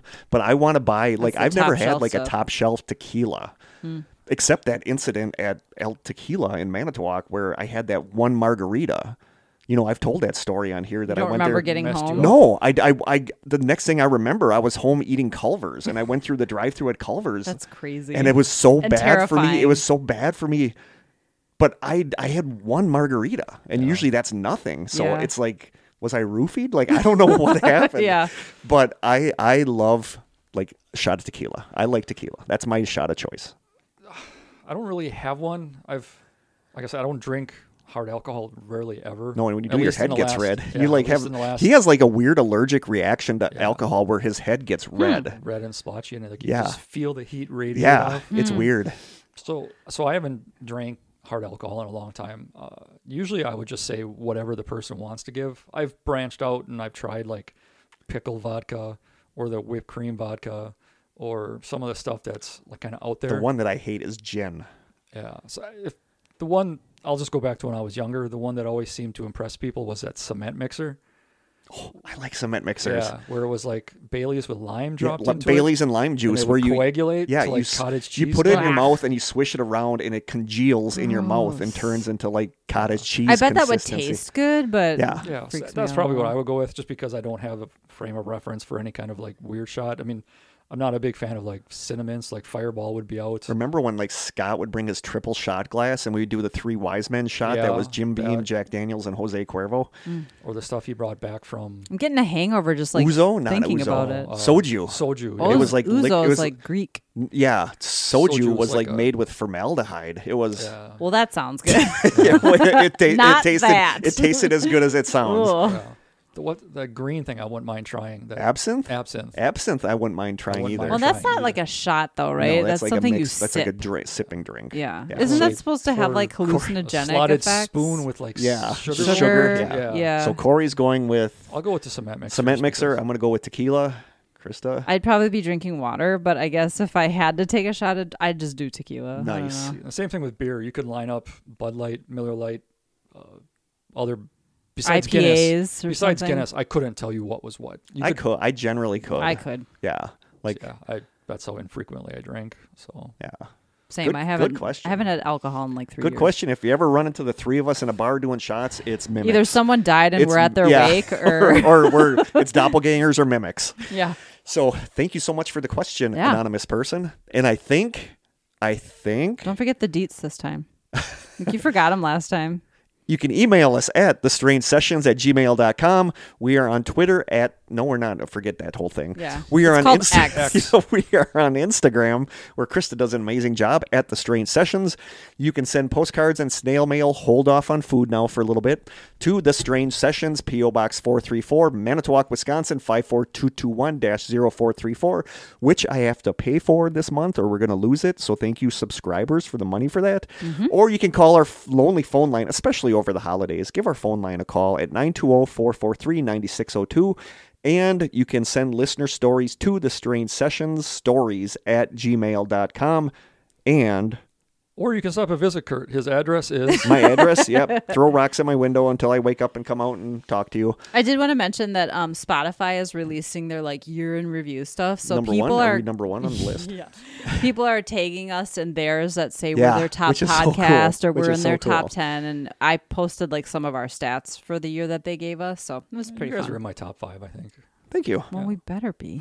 Uh, I looking at my list. I think Is that it? that is it for Is season that a seven. wrap? That is a wrap on season seven. It's a shorty. This is only like two two hours and thirteen minutes, and I'll, you're gonna edit some of that beginning out. yes, I am, and I think that's it. Uh, Kory, maybe would you want if we did a Christmas episode? Would you come back for No, it? No, not. Yeah, so we'll probably just skip a Christmas. There It's won't a be real a bah Christmas humbug. episode. Yeah. Um, stay tuned for a Christmas episode. Yeah. we'll just say that. It's totally a Christmas episode. and that's it for season seven. It is. It started crazy. with it started with Atlantis. yeah. Oh And- yeah. yeah, Nice. which was going back. Oh, Kory's got the. There we go. um, Didn't Coleman send that to yeah, us? I'm Coleman pretty sure sent he that did. to us. All in all, do you think it was a pretty solid season? I do. we covered a lot. I feel a like we. lot. I feel like we get marginally better every season. Very I mean, marginally. if you guys are branching out, trying some new things. So, Mm-hmm. I mean, after seven seasons, it's nice that you guys are, you know, going from this little rinky-dink outfit to something a little bit more. I think we have enough for 10 Something. seasons. I think we have enough for 10 seasons. I really do. Chris is giving me the, the stink eye. Like she thinks that we can go on forever. I, I do. we still have strange states coming up. I already Oh, We've only and I done want a to say handful of I want to strange say states. I want to say before I forget. I used to do the poll in the strangers Mm-hmm. on Facebook on what topic you want to start next season after Christmas, but I'm going to do it like right away because I want to start research. researching stuff. I want to Yeah. get a jump start on researching stuff. So within a couple days after this airs, I'm going to post in our closed Facebook group, The Strangers, I'm going to post a poll on what you would like the season premiere topic to be. I already have like the first 10 picked, and those are going to change, of course, but Blaine is going to come on. Sweet. Um, we're going to talk about our investigation coming up that we're going to be doing over the break that Mm-hmm. we're getting all sorts of equipment now for. So we're excited. Kory said he would join us if we do the asylum. Oh, nice. So we, that would be I really want to do that, like as a private group. Yeah. I would love to do Yeah. that. So we're going to do that, but we're I'm going to post the the poll on what you guys want the first topic to be for the next season. Sweet. Last season it was Atlantis, or this season it was Atlantis. We'll see what next season is. Cool. So I think that's it. Anything else, you guys? Kory, thank you as always for joining us for the season finale. It is now tradition that you join us for the season finale. Glad to be here. And again, Lake City Quiet Pills, I love that story, but man, that's a dense one to get into. Hopefully, you guys liked it.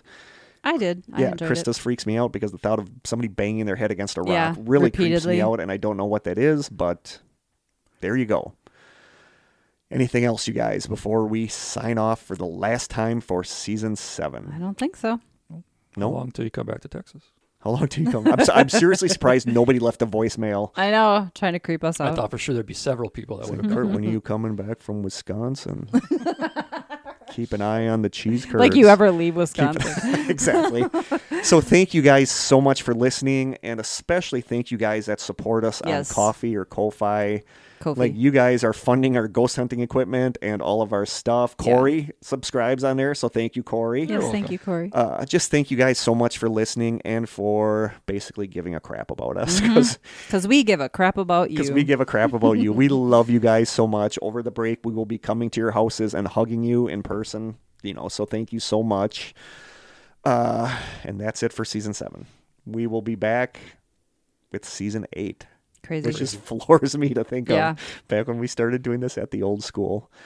So Kory, thank you for joining us. Yep. Thank you for coming on, Krista. Love you so much. Thank Love you you for too. doing this with me.